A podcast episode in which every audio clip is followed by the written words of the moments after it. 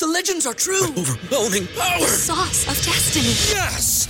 The most legendary sauce has arrived as McDonald's transforms into the anime world of WickDonald's. The greatest flavors unite in all new savory chili McDonald's sauce to make your 10-piece Wick Nuggets, fries, and Sprite ultra powerful. Unlock manga comics with every meal and sit down for a new anime short every week only at WickDonald's. Ba-da-ba-ba-ba, go! At participating McDonald's for a limited time while supplies last. You're listening to a Countout Podcast.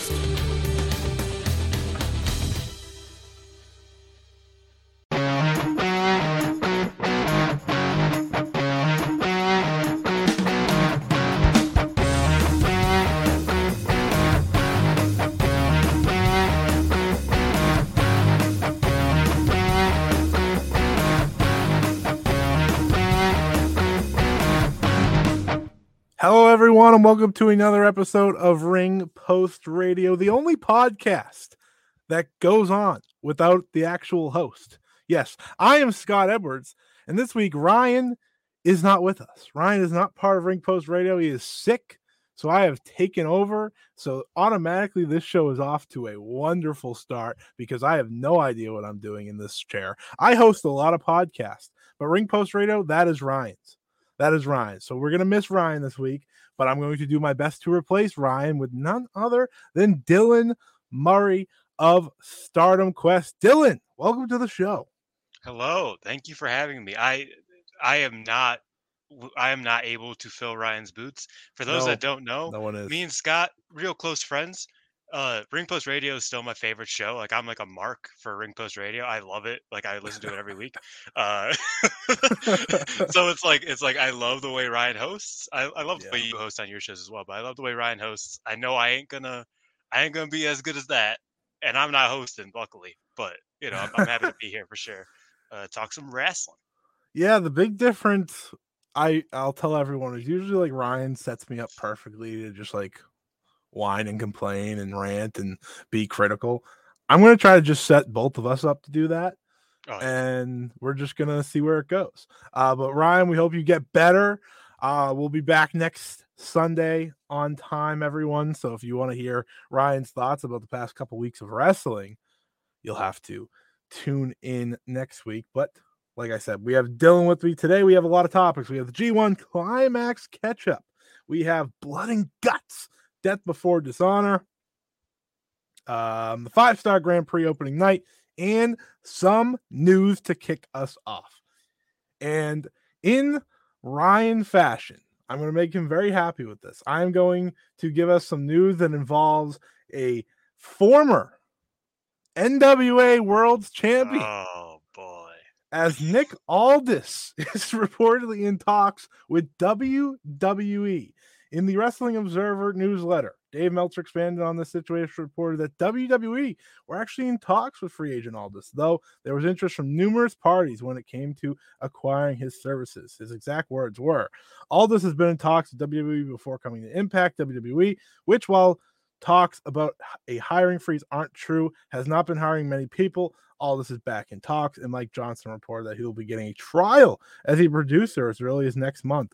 Aldis has no deal in place and is said to be interested in both AEW and WWE. Aldis did clean jobs on the way out to Alex Shelley and Eric Young. I don't give a shit about that.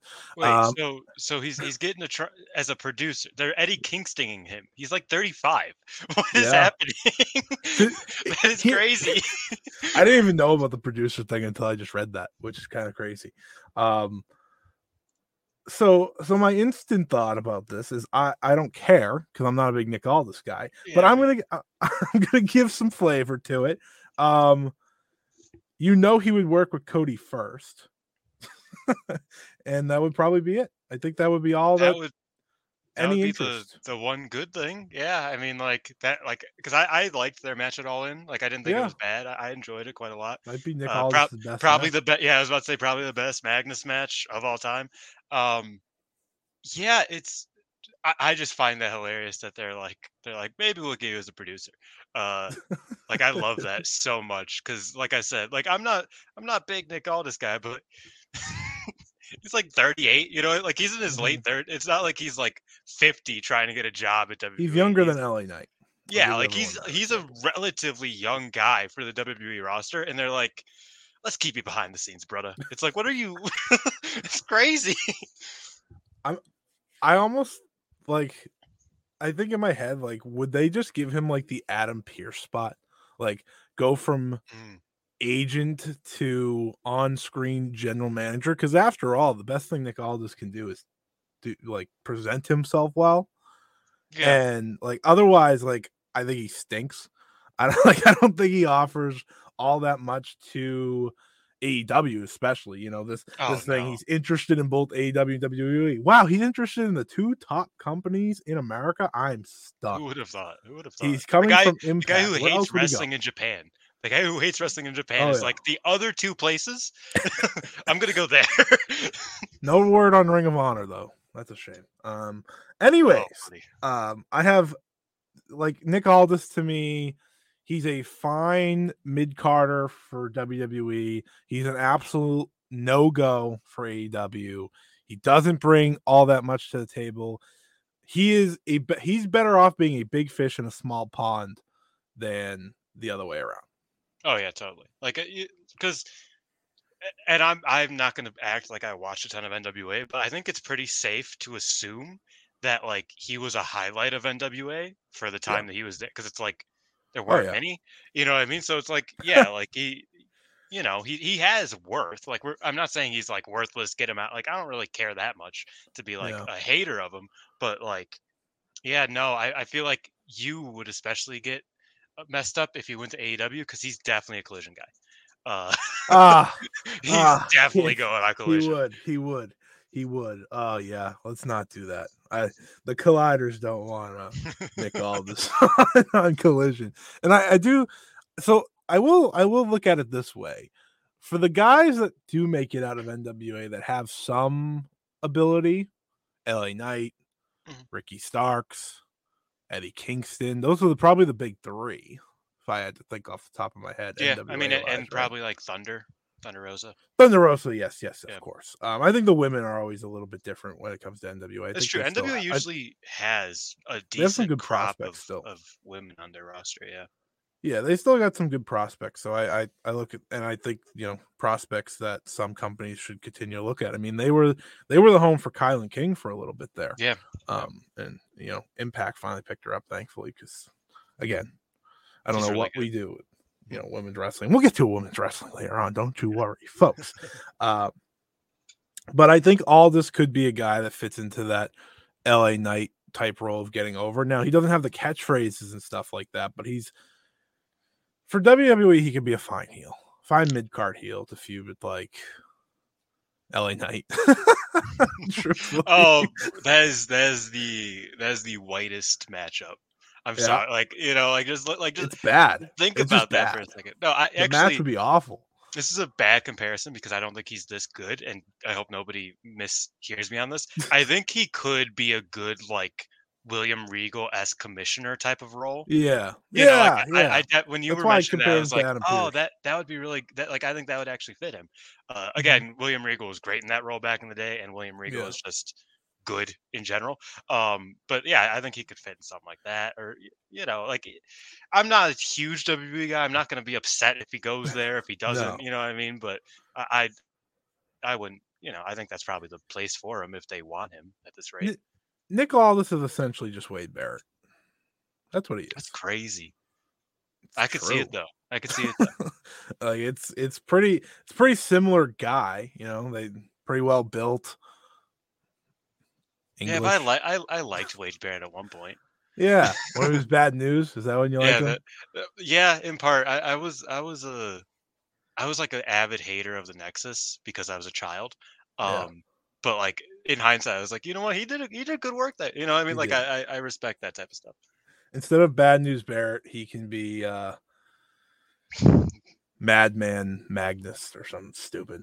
they already Um, have a Mad Cap, my man. You can't. no, they changed his name. I think back to Riddick.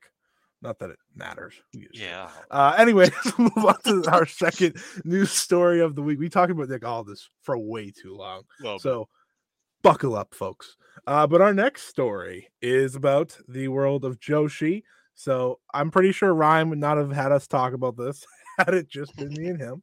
But since Dylan's here with me, we can have a fun little conversation about this. Since I haven't really talked about it on my own shows, um, just because like I play it careful with these Yeah. Joshi promotions that are popping up. And I'm especially playing it careful with a Joshi promotion that is set to uh set to start in September, and I don't even know the name of the company yet. Yeah, I was gonna say it's it's pretty nameless. I don't think they have a venue that is announced even. Just New York City, baby. Yeah, big city by the way. Just gonna run just gonna run Madison Square Garden. Should be a thing. Or uh like what, what's the little building part of Madison Square Garden that like didn't AAA run or something once upon a time? Um Following in the footsteps of AAA is where you want to be as a as an independent company. Yes, yes, it is. Uh, but yes, so it was announced uh, per PW Insider, of course, the only source of news for this, unless you want to ask me, because I think uh, Fightful had reported on my part that I heard about it last year. Um, which I will say, a lot of the reports are kind of falling in tune with what I heard. So I'm not, I, I, I'm, I'm not getting too excited yet Yeah. excuse me, I'm dying over here. I'm dying. I'm dying. But anyways, the point is that the two names locked in for that first show are none other than SEAdLINNNG's Beyond the Sea champion Arisa Nakajima, who mind you does not like America, and America. second, Tomoka Inaba, who is Never obviously one of the America. best prospects on the Joshi scene today. Uh, someone I was hoping would be in the five star Grand Prix. Someone I was hoping would just, you know, leave just tap out, but she has not yet. Um, so instantly, there's a lot more interest now. I think Yeah. from everyone because, of course, Bull Nakano's connected to this, but Bull Nakano's not wrestling. So, like, She's no also been to connected Bull. to other things in the past. Like she she Right. was like the Shimmer. She was both the Shimmer and Stardom commissioner at different points. and like nobody really thinks about that. You know what I mean? Yeah, exactly. Like my best example is like West Coast Pros bringing in Kenta Kobashi and like Manami Toyota Yeah, within the next couple dope. months. But like, Awesome. not But that know. that you know doesn't mean that they're gonna um step in the ring tomorrow and uh wrestle or anything. So right now it's Nakajima and Inaba. How what are your feelings on the promotion right now? And uh, obviously the first two announcements. Um, yeah. So uh, I have I have learned to be a bit uh not suspicious, but you know, Mhm. just kind of slow with with uh, the new Careful. wave of Joshi companies in America. Um, and this is definitely like the one that I'm the most like, okay, that's interesting. Um, because yeah, so they must have a lot of money. That that's that's the part of it is because and and this is like a a pretty well known fact around like the Joshi scene is that Arisa Nakajima just fucking hates America. She does not like wrestling in America. She's not like being in America. Uh, she said during like the COVID when everybody was doing like Zoom live streams and stuff, she said on a on a live stream with uh Sekigun, she just ripped into America for like 10 minutes straight. Just being like their food is terrible. They didn't pay me well enough. I hated wrestling there. The fans suck. Like she just does not like it here. So it's crazy she's the first name. you know what I mean? Like like Tomoka I get, you know, like I, I'm sure most wrestlers want to wrestle in America at least once. Like even even if Tomoka is very content with just being at Just Tap Out right now or just being in Japan, you know, Yeah. I, I imagine most wrestlers want to wrestle abroad from whatever country they're in at some point. I'm excited that she's going to be able to do that. I think she's phenomenal. She's one of the best young wrestlers in the world. Uh, but yeah, it's an interesting pairing, especially because, and we, we talked about this briefly um, a couple days ago when this the, when the news dropped, that it's like you took two aces of their respective Yeah. companies. So how long term are you thinking with this? Maybe not long term, but Right. how like how ingrained is this roster going to be? You know what I mean? And I don't think I expected it to be like this, like, you know, they're coming over to America full time, whoever it is. But it, it is interesting that they grabbed, you know, somebody who is, uh, I don't know if she's an owner, but like very high up, one of the few like very integral roster members of SEAdLINNNG, and also Mhm. Tomoko uh, Tomoka Inaba. I almost said Watanabe, Jesus. Uh, uh, and Oh, Inaba, who is who is basically the head Shut of it down. yeah. she's but she's the head of the Just Tap Out women's division. Like she Yeah. helps train them. She is basically always the champion. You took it off her, so she's not anymore. But like she's the top JTO trained wrestler in JTO. So it's kind of hard to see how long term these first two are in terms of like, oh, are they gonna be out on these shows? How many shows are gonna be? Like it, it, it makes me more intrigued, but also kind of confused and like, okay, give me more information because I don't know what's going on right now. Right. Uh so here's my cracked ass big head thinking for everyone. if uh you want you want my hope for this. Um the best case scenario with this Joshi promotion, whatever it is, is that it's not US based. It's Hmm. just having their first show in the US. That is that would be to me your best case scenario type thing because like you said there is a lot of joshi promotions popping up of course the joshi pod running one of them Mhm. um and you know has a fun little show together over in california set for the end of the year um and then you of course have spark joshi that popped up a few months ago ran two shows i don't think has announced anything since And they Um, haven't aired even. I don't. no, they haven't aired even no DVDs or anything. Um, heard the shows were fun. There's a title out there. I think Miyu Yamashita has it. Um, Ram otherwise- all of her shows. She has a she has a belt. yeah, yeah. I think there's two belts. They both have them. Uh, but I think the discussion is like, what what is this company going to be? Is it just going to be US and they're going to bring these people over? Because we went from in the first announcement that they had re- wrestlers signed to contracts to now two of the top dogs in their respective promotions in the Joshi world jumping into this show. And I think off of that, it's more per date contracts. Contracts were a little, you know, contracts is a very broad term. And I think a lot of people got excited for like, oh, they have like real. To me, based off Arisa Nakajima, especially, it's not a contract contract. It's more of a hey, come in and compete on the show type situation. Um, but my point was with the third, uh, not third promotion, that was kind of where I was getting. If this is a Joshi promotion that is going to run a decent amount, you know, more than once every quarter, um, then maybe we can get excited about because the Bushiroad aspect obviously is interesting. You know, the tease of a former stardom wrestler coming out of retirement is interesting. Uh, but to me, it needs to be much more. We need an announcement soon by August because again, if you're running a show in September, you you need to be a real thing if you're Yeah. going to run that soon. And it's been in years in the making, but still, you need to you need to let us know what's coming. I'm sure this upcoming week we'll get our next batch of leak, you know, for this company. That seems what we're doing. We're slowly leaking it out. Um, but my ultimate thing is sit back, wait. Don't doubt it because I think Inaba and Nakajima instantly should, you know, create excitement.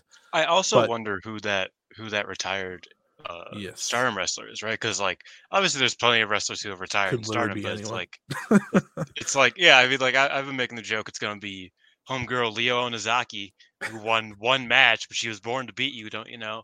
Um, you know, like it could be anywhere from there to like I don't know. A it. lot of a lot of I'm not going to, but a lot of Stardom wrestlers like came out of retirement and are just like softly retired.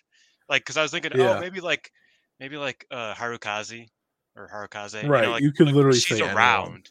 Yeah, She's a she's not retired, so it's like it depends on how that word how true that wording is. Because like you said, exactly. when you say, "Oh, they're signed to contract," it's like, okay, what do you mean by that?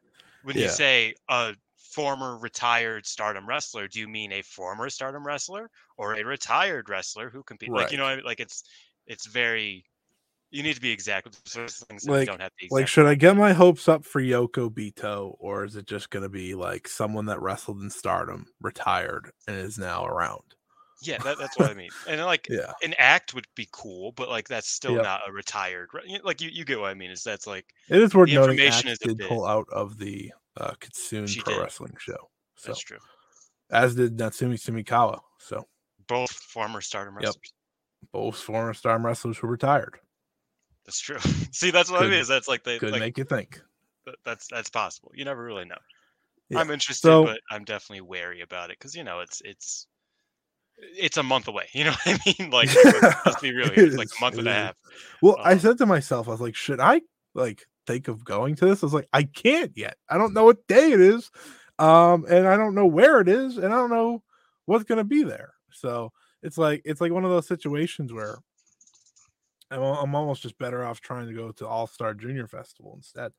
Um, with just based off the rumor of Julia being there. It's gonna might be be- three times your run, buddy. Aren't those tickets like a th- like two thousand dollars for no reason? no, they're not that bad. They well, some of them are. I mean, a lot of the back seats were already taken, so now they're a little Gotcha. higher. I'll be patient. I'll be patient. Julia hasn't been announced yet, so I'm not gonna, you know, sprint there. Uh, but anyways, that's enough for the news. Let's get on to our four topics of the day. Where do we where do we want to start? That's up Hmm. to you, buddy. You know, what? I think the G1 is going to be a pretty healthy conversation. So we'll start with the G1 climax. G1 33, the biggest wrestling tournament, at least in, in terms of size, because there are 32 people, um, can confirm. I don't know. I think one of those catch the waves. I think one of those catch the waves might have had more people. Yeah, I don't know if we could call it the biggest. All right. The most famous wrestling tournament today. Is that fair? It's still active because King of the Ring. But uh, round Yeah, robin. King of the Rings. King of the Rings long robin. dead. I don't know. We're not gonna act like King of the Ring exists. King Woods forever. Um yeah, so the G1 climax. That is that is your, you know, main tournament that everyone knows. Everyone gets excited for. I don't know why, but everyone gets excited for it. Um and you know, we had a great preview two weeks ago. Chris Sampson, Chris Yes. Sampson helped us break it down. Uh, you know, help me get more excited for it. I hope we got more people that are listening to this excited for it. However, You really buttered it up. Like I was like I was excited for. it. I was like, oh, you know what? Yeah. He he making it sound like tasty. You know what I mean? I'm, I'm ready for yeah, this. yeah. Yeah. Um, and we're heading into what I think is probably their best week of the entire tournament. They got Hmm. Korakuen, Korakuen, and then Oda three days in a row. So Two two best arenas in pro wrestling, in my opinion. Th- Yeah, Those are my two favorite, personally. one of them's the Muto special in the main event. So I That's mean, true. can't complain there. But we're going to talk about the tournament so far. There's been a lot of days to this tournament so far. Uh, me and Ryan last week, we only talked about day one. Neither of us have watched day two yet. So we have day two, three, four, five, six, six. I believe that's it. Yes, we have Was six seven days. today, or was or was that six? I think today was six. Okay. Um, because I let me- watched I watched day five. Ryan, I need you. this is six. Today it's was six. six. Yeah. Finley Evil was six. Okay. Yeah. So we have five of the six days to talk about. Here Hmm. are your standings as of today. Block A, Sanada leads with 3 0, six points. Kaito Kiyomiya sits at 2 0 1 with five points. Chase Owens sits at 2 and 1 with four points. Gabe Kidd sits at 2 and 1 with four points. Ren Narita is 0 1 and 2, sitting with two points. Shota Umino is 0 1 and 2, sitting with two points. Yota Tsuji 0 2 and 1 at one point. I've never seen Yota Tsuji win a match. Um, that is actually facts. I've never seen this guy win a match. Hikuleo sitting at 0 and 3 with zero points. And I had a joke for Ryan that I'm not going to save till next week. I'm going to say it now. It's, he keeps telling me Yota Tsuji's the guy. He's all in on Yota Tsuji. This guy can't beat anyone. You want me to be on, a loser? I mean, you know don't get me really wrong. funny? I know Shooter also doesn't have wins, but you know what? he doesn't have two losses. No- None of our. I'm I'm a I'm a Ren Narita guy. I Yeah. love pain. Every you know that's obviously. Hey, um, none of our guys. None of our none of our guys are, are are popping up. It's funny that you mentioned that you've never seen Yota Tsuji win a match because um even back in the day he he just kept drawing against Yuya Uemura. Uh, I don't know if I've ever seen him win a match, and I was watching actively like when he was like getting getting good in the in the Young Lions division, and he he just always drew with homeboy. he, he's got to stop Gene Blaster and he's got to find himself a way to win because uh, he's he's not doing too shabby. Oh, actually, no, he is doing. Sh- He's I- doing very shabby. He's doing very shabby. That doesn't even make sense. That even make sense? Whatever. Uh, B block. Kazuchika Okada sits at 3 0 with six points. Taichi with 2 1 and four points. Yoshihashi with four points. Will Ospreay with four points. Tanga Loa at two points. Kenta at two. Great-O-Khan two. And El Fantasmo, rest in peace to his grandfather who passed away, at zero points. That's rough. Not not the well, the grandfather thing is obviously rough. Being Yeah, 0 and 3 is rough too. Um, yeah, especially because I had him as like the big surprise in the Yeah. in the in the finals. He I don't think he's even pitched him to us as like a possible. yeah, because like I was thinking about it's like I mean him beating Will and just like shocking Will and then that being like a thing going on, you know, because Will's Will's U.S. champion, and if Will may or may not be leaving, uh, I'm not a big El Fantasmo guy, but I can definitely see him winning the U.S. Oh, belt. me either. You know, what I mean, like like honestly, like him over Will makes sense. Like it, it Mhm. not un unimaginable. So I was like, oh, like he's gonna kind of have a show up here, and he's gonna do pretty well, and then he's gonna upset Will, and that's gonna be a whole thing. He's gonna lose eventually, whatever. Um, and he's just not. I like he he's like a match away from being out of contention or something He has like more points than Tanga Loa. He has less points than Tanga Loa. which is rough. Uh, 'cause Tanga Loa Yeah. can't move.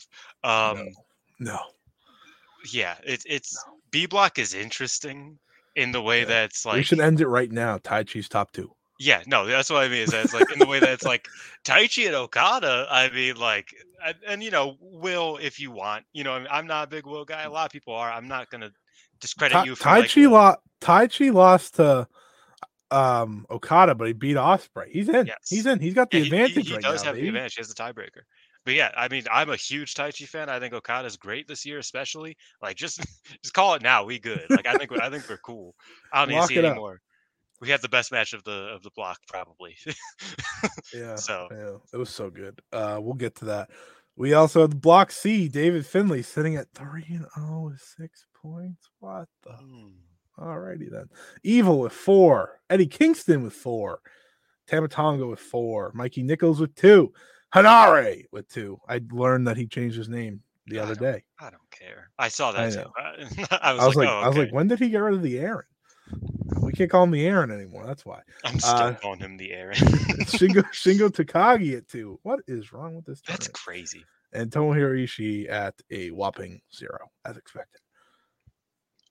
It's wild that people thought like Ishii was viable in like in vi- final. I feel you know what I mean. Disrespected with the Shingo placement right now. He Oh, better, me too. he better win on out or something because this is this is disgusting behavior. I mean, that's a rough lineup. um, I mean, we'll get into a couple key matches in a bit, and I can kind of get into uh, Yeah, the issues with with C block and the the surprises of C block. But uh, yeah, crazy lineup there, and it's crazy that Shingo isn't just dominating the field. You know what I mean? Feels like that was like what it was meant for Mhm. outside of David Finley. Um, but he's just not. it's wild. Um, and then in D block we got Zack Sabre Jr. at six points, Jeff Cobb at six points, Hiroki Goto at four points, Tetsuya Naito at four points, Shane Haste with two, Hiroshi Tanahashi with two, Toru Yano with zero, and Alex Coughlin with zero. yeah. Um, That's what you get for cutting the promo of the year. uh, Allegedly. Allegedly. uh, Um, Uh. I didn't think it was a promo of the year, but I, you know. Um, I- yeah, no, it, it- War Dogs. I think that's. I think that's. Do you want to get into a couple of the matches? Because I feel like that's the first big like uh thing we the need to talk about. Is the War Dogs? the, the, the the rough rough dogs, the the Yeah. fake Bullet Club. You mean They're the fake Bullet Club? I'm gonna say it on here right now, folks. bang bang gang reigns supreme, baby. oh, Juice Robin, they they couldn't they couldn't lace Juice Robinson boots. Oh no. I mean, come on. Any like, of them. Juice Robinson, like, like. Juice Robinson has more natural charisma in his in his pinky than like like and, and that that is that is the issue with David Finley. I'm gonna be real. I've been thinking about this because I have I I don't hates talk about New Japan. too, so. I, I, I do not talk about New Japan like on any podcast really. I, I pretty much just keep it to myself. I might text you or or, or Xavi, you know. But like Yeah. I was really thinking about it. It's like David Finley was such a perfect, uh, you know, plus one for Juice Robinson. Like, I thought he was- white meat baby face. It's fine. Yeah, like but like that was like his perfect role. Is that it's like oh he's he's Yeah. the guy who tags with him during the G one.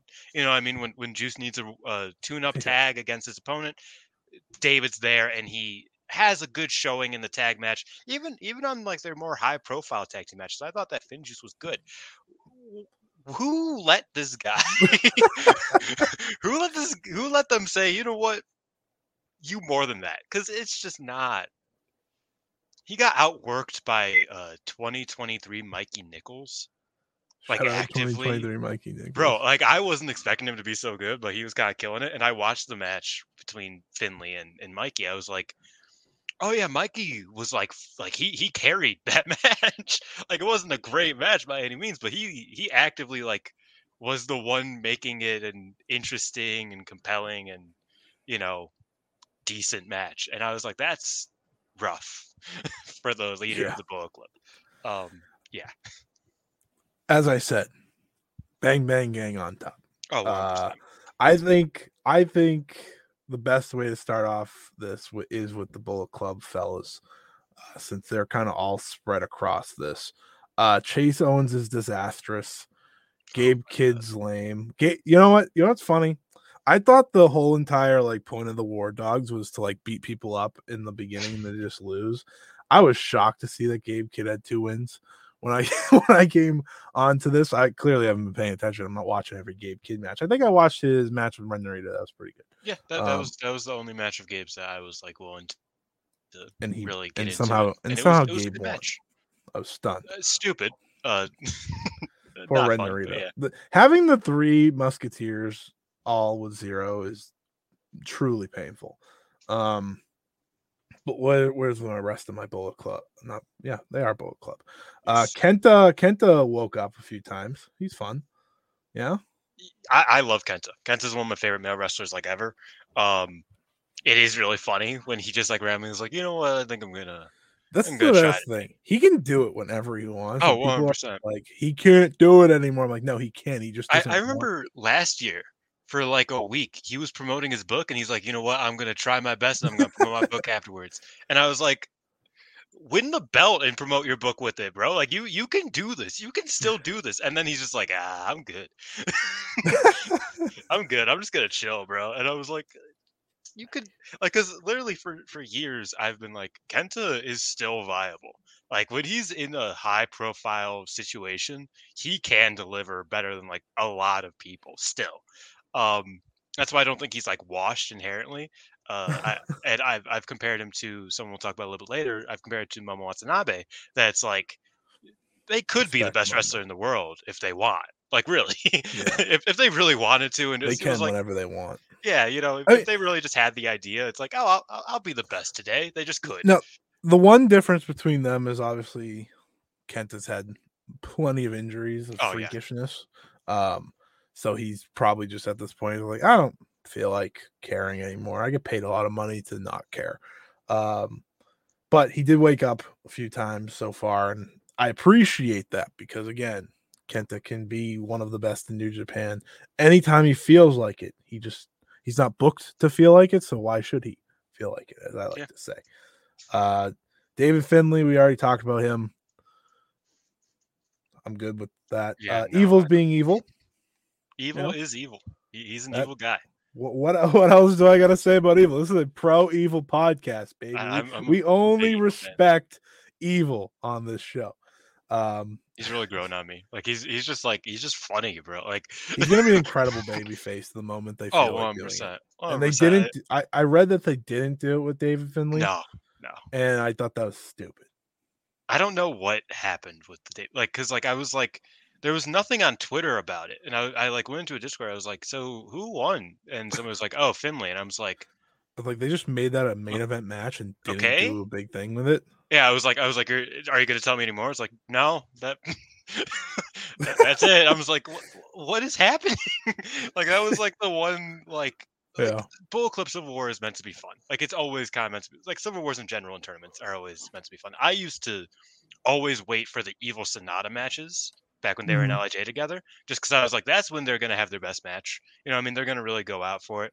And it's like Evil did his shtick um, from everything I saw, and it's like that's like I like it. I think it's really funny, but it didn't look like it was like it amounted to anything like as a match. And I was like, wow, like that's the one place that you have to like really showcase Bullet Club in a way that isn't just what you've been doing lately. And they just didn't, and that was an odd Yeah. choice. And then there's Alex Coughlin sitting at 0 and 3 and not impressive He really as made- much as I hoped he- for. Yeah, he he made me upset because I was like, oh, Shane Haste is like selling his ass off for him, and he's just not doing anything with it. You know what I mean? I was like, I know you can do something. I know you can. It was just, you know, It, it was it was looks tiring. disheartening. It Yeah. was disheartening. Um, but let's get to some of the nights. Let's hit night two. Anything from night two that you think is worth discussing? I already talked about Shingo and Eddie last week. Had a lot of fun with that one. Um, but they definitely have a better match in them. yeah, no. Um, I, I think Aaron got like dropped on his head, which was like really wild. Uh, the first, the first, the first taste of of Mad Mikey Nichols, who now does, who now is like earning his nickname because he is a fucking madman. Uh, just had to let him cook. Like like we'll, we'll get into it but yeah like that that was the only i didn't watch that match altogether i just, I just watched like kind of You watched the end when he killed Yeah, exactly um and so like that was cool but other than that the, the show was fine you know Yeah. Uh, speaking of fine, let's go to day three. We had Ren Narita and Yota Tsuji go to a draw, continuing the three musketeers uh, draws all around scenario. Uh, like I said, Yota Tsuji, big loser. Um, can't win matches. Yoshihashi versus Will Ospreay. Will Ospreay pick, took down Yoshihashi. Uh, they were playing to what they did the first match with him and Taichi, where he was taking it a little too easy, but he was able to finish him off this time around. Shout out Yoshihashi. I love just want to give, just want to give him credit. Uh, the match that pissed me off the most, Sanada versus Shota Umino. Uh, and I'll say why it pissed me off because Shota Umino just beat Sanada's ass for like 10 minutes and then just lost. It was like death fall, you lose. And I was like, what? What? Huh? What? Why? Why? Why would you do that? Um, that I- Sanada's just that guy man that is not what I was thinking at the time. I was ready. I was ready to. I was ready to slander Sanada, who I've been supportive of this whole time. Uh, but I took it back. I took it back. I took it back. I was like, whatever, it's fine. Uh, I thought Shooter looked good, and then he just lost. So, like I said, you can't do much about that. Um, and uh, what else happened on this show? Kazuchika Okada defeat El Phantasmo in the main event. yeah I, I only from that show specifically that's the only show i only watched one match it was the ren narita yota tsuji match because i watched it late and you were like so upset about the Sanada thing. I was like, you know what? I'm just, I'm not like, I don't You're think I even welcome. need to watch that one. You know what I mean? Because I love Sanada, I love Shota Umino, but like, I know the type of match they probably had, and I'm just like, oh, that is kind of annoying. Yeah, the, w- the way I go through these matches, everybody, by the way, is this is what I've watched. I'm not talking. I refuse to talk Oh. about anything I didn't. You know who could do that? Ryan next it's week. It's crazy because like I've seen people be like, like just name matches that I didn't know happened, and are like, oh, that was great. Like, like, oh, David Finlay Ishii, incredible. I was like, that is a match that happened already. Like, I still don't know. incredible, by the way. I watched. Yeah, it. I, I didn't think so. But like you know, like I and I was like that happened. al- Like I didn't like that's crazy. But yeah, um, I, I don't know if, if I would be alive if I was watching all the way through all of these shows because there are great things on the G1. I'm not trying to be too Debbie Downer here. There are No, some great to it. matches. We're We're gonna to get it. We just it. haven't gotten to it. Uh, That's the problem. But yeah, it's, it's just some of it's real rough. it, it's it's they're like okay i'm gonna use my complaints now like everyone complains about stardom like some of their pay-per-views have a lot of filler the g1 has four filler matches every night Yes. every single night and they're tournament matches you're I not miss- supposed to have filler matches the the pre like the you could skip the tag matches, but if you wanted Yeah. to, they were little teasers. Like that was always super fun. You know, what I mean, I like I loved those filler matches. This is just But the thing is, is that this is meant to matter. You know what I mean? It's like you're, they're like, no, but this these still matter. Like these are these are very important to the overall product. And I was like, why do you make it like that? That's odd. Um, day four, Jeff Cobb defeated Alex Coughlin in a fine opening match. The bit, the best part was obviously Coughlin dead pressing Jeff Cobb. That was Yeah. insane, and uh, that's all I remember from the match. So, I, I saw a gif of that. It was pretty cool. um, Eddie Kingston lost to Evil. Mm. You That know, was the only match that I've seen people like really shit on, and I was like, "There's no way." Like, I didn't think it was. I didn't I think thought it's that bad. I, I thought that like Evil could do better. Like just in terms of like Yeah. the way that Evil works, like I, he can do better with his with his gimmick um than he got here with Eddie. But like I was like, there's no way this is the one match that people are like, this is the outrage. like I was I was so amazed by that. That was fine. Yeah, it was it was a fun match. aggressively fine for what I expected. I thought they could have had a lot more fun with it. Yeah, but no, that's that's exactly that was exactly my problem. Is that it's like, dude, Evil, I've seen you have like really fun matches against like you know unknowing baby faces. Like I, this had, could I watched you have one good match with Tama Tonga, and I'll never forget it. Yeah. That's Ryan. Ryan brings that match up every single time that he possibly can, and I just realized that happened this week, and he didn't get to talk about it. Oh well, Poor guy. uh, maybe next time. Uh, we had Hiroshi Tanahashi versus Shane Haste. I actually had fun with this match. I thought it was pretty good. I thought I thought Tanahashi for you know what Tanahashi is, mind you, had a fine little match here. I like what Shane Haste is doing, so I I just want to give them their respect. They they had a solid wrestling match here in the G1 climax. Yeah, I mean, I, I do. I worry for Tanahashi. I feel like it's he's kind of getting exposed this year a bit more. Oh, he sure Um, is. This this wasn't like a, a terrible. That's why he dressed like. Pretty Diddley. Yeah. You say diddly? Um, That's crazy. No, uh, Yes, but yeah, I, I, I, I don't know. I love Hiroshi Tanahashi, but he's kind of getting exposed this year because you know this, was, Yeah. this wasn't a terrible match, like I said, but it was He's it was slow. just not. Yeah, Not- like He's not Tanahashi. Yeah, it's it's rough, and I because it's just rough, and and I I told you about this. That's like, you know, when Yuji Nagata was like ramping up to his last his last G one, it was a huge deal, and like every he was around Tanahashi's age now, right? He was yeah, he was yeah. pretty he was late 40s he could still go he can still go now but like he was just like you know what let's just let's just call it a let's just let's just be frank i'm not going to be able to be do this Yeah. for much longer i'm just going to call it a day now i'm not saying that necessarily tanahashi needs to do that immediately but it it, it kind of puts into it yeah it puts into perspective where we're at where it's like Yeah. okay we're going to need to start slowing down uh and it's rough There's also a reality, and this is this is my best way to tell you where Tanahashi is now in his career. He might have the worst sling blade in wrestling besides Taker. Um, after obviously having the best forever. Um, he like every time he hits it, it just looks it just looks so painful for him. It, it looks like he's like it's gonna be his last, yeah. Where Yeah. like, oh, you're you're falling on your side. That doesn't. Oh, that. yeah, it makes me sad. It makes Mhm. me sad, and I don't, I don't want to be sad when I watch Hiroshi Tanahashi wrestle.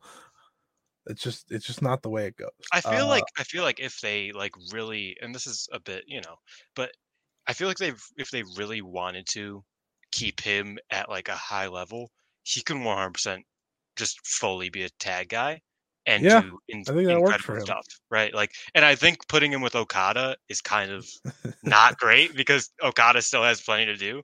Um, but I, I think like you could really put him with pretty much anybody, and like he's a I've he's enjoyed still a great tag wrestler. Oh no, I I, I, I just it, put him with like- Shooter. yeah, you know, like yeah, because it's like Shooter carry him through the matches. The, the problem with Okada is just that it's like he has stuff to do. You know what I mean? Like like he he can't win the tag belts because he's gonna be in a singles match at Wrestle Kingdom regardless of if he's a champion or not. He's Okada. That's how it works. Yeah. Um, exactly. So you can't put the tag belts on him. Uh, but Tanahashi definitely can still be a great tag wrestler. Um, I mean, some of my favorite matches have been his stuff with, uh, you know, Ishii and, and Okada this year. Like they Mm. they have been a great six man stuff, and I think that he has that lane he could really li- rely on moving forward. But yeah, this is a rough tournament for him for sure. Did Shingo Takagi lose to Henare? Uh, I have to yell it every time because it's all caps. It is all caps. Um, I thought I liked this match better than their 80 minute Mm. triathlon that they had uh, a few months ago. Uh, that got like five and a half stars from Dave, and I was like, "What? Really? Really? Really? That? Really?" Um, that was one of the few times. Like usually, I don't give a shit about Dave ratings, but uh, that was one of the So times. I like, like, it's a little sus. I was like, uh, you know, I was like, "Ah, I don't think so. I thought this was, it was hard hitting. It was quick. It was quick. It was it was a lot quicker. So that made it a lot the better. that's It the was- key. it was the same match just without all of the waiting around um so i i don't think it's anything to write home I I don't think it's like one of the best matches of the tournament i've seen some people put it in their top five it's not in my top five but if you like hard hitting matches and you're a henare guy don't talk to me uh, that's a, that's one that's one hill to die on for sure. yeah, yeah. Um, uh, Hirooki Goto and Tetsuya Naito had a match, and this is when I think the tournament hit me in the face of how sad I was watching the D block.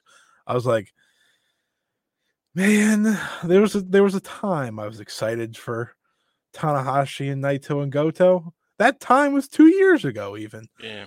Now I'm sitting here just wanting the matches to, you know, almost end. Like I know Naito can flip the switch whenever he feels like it. He does it from time to time. I'm not saying he should have to do it all the time, but uh I'm a little sad.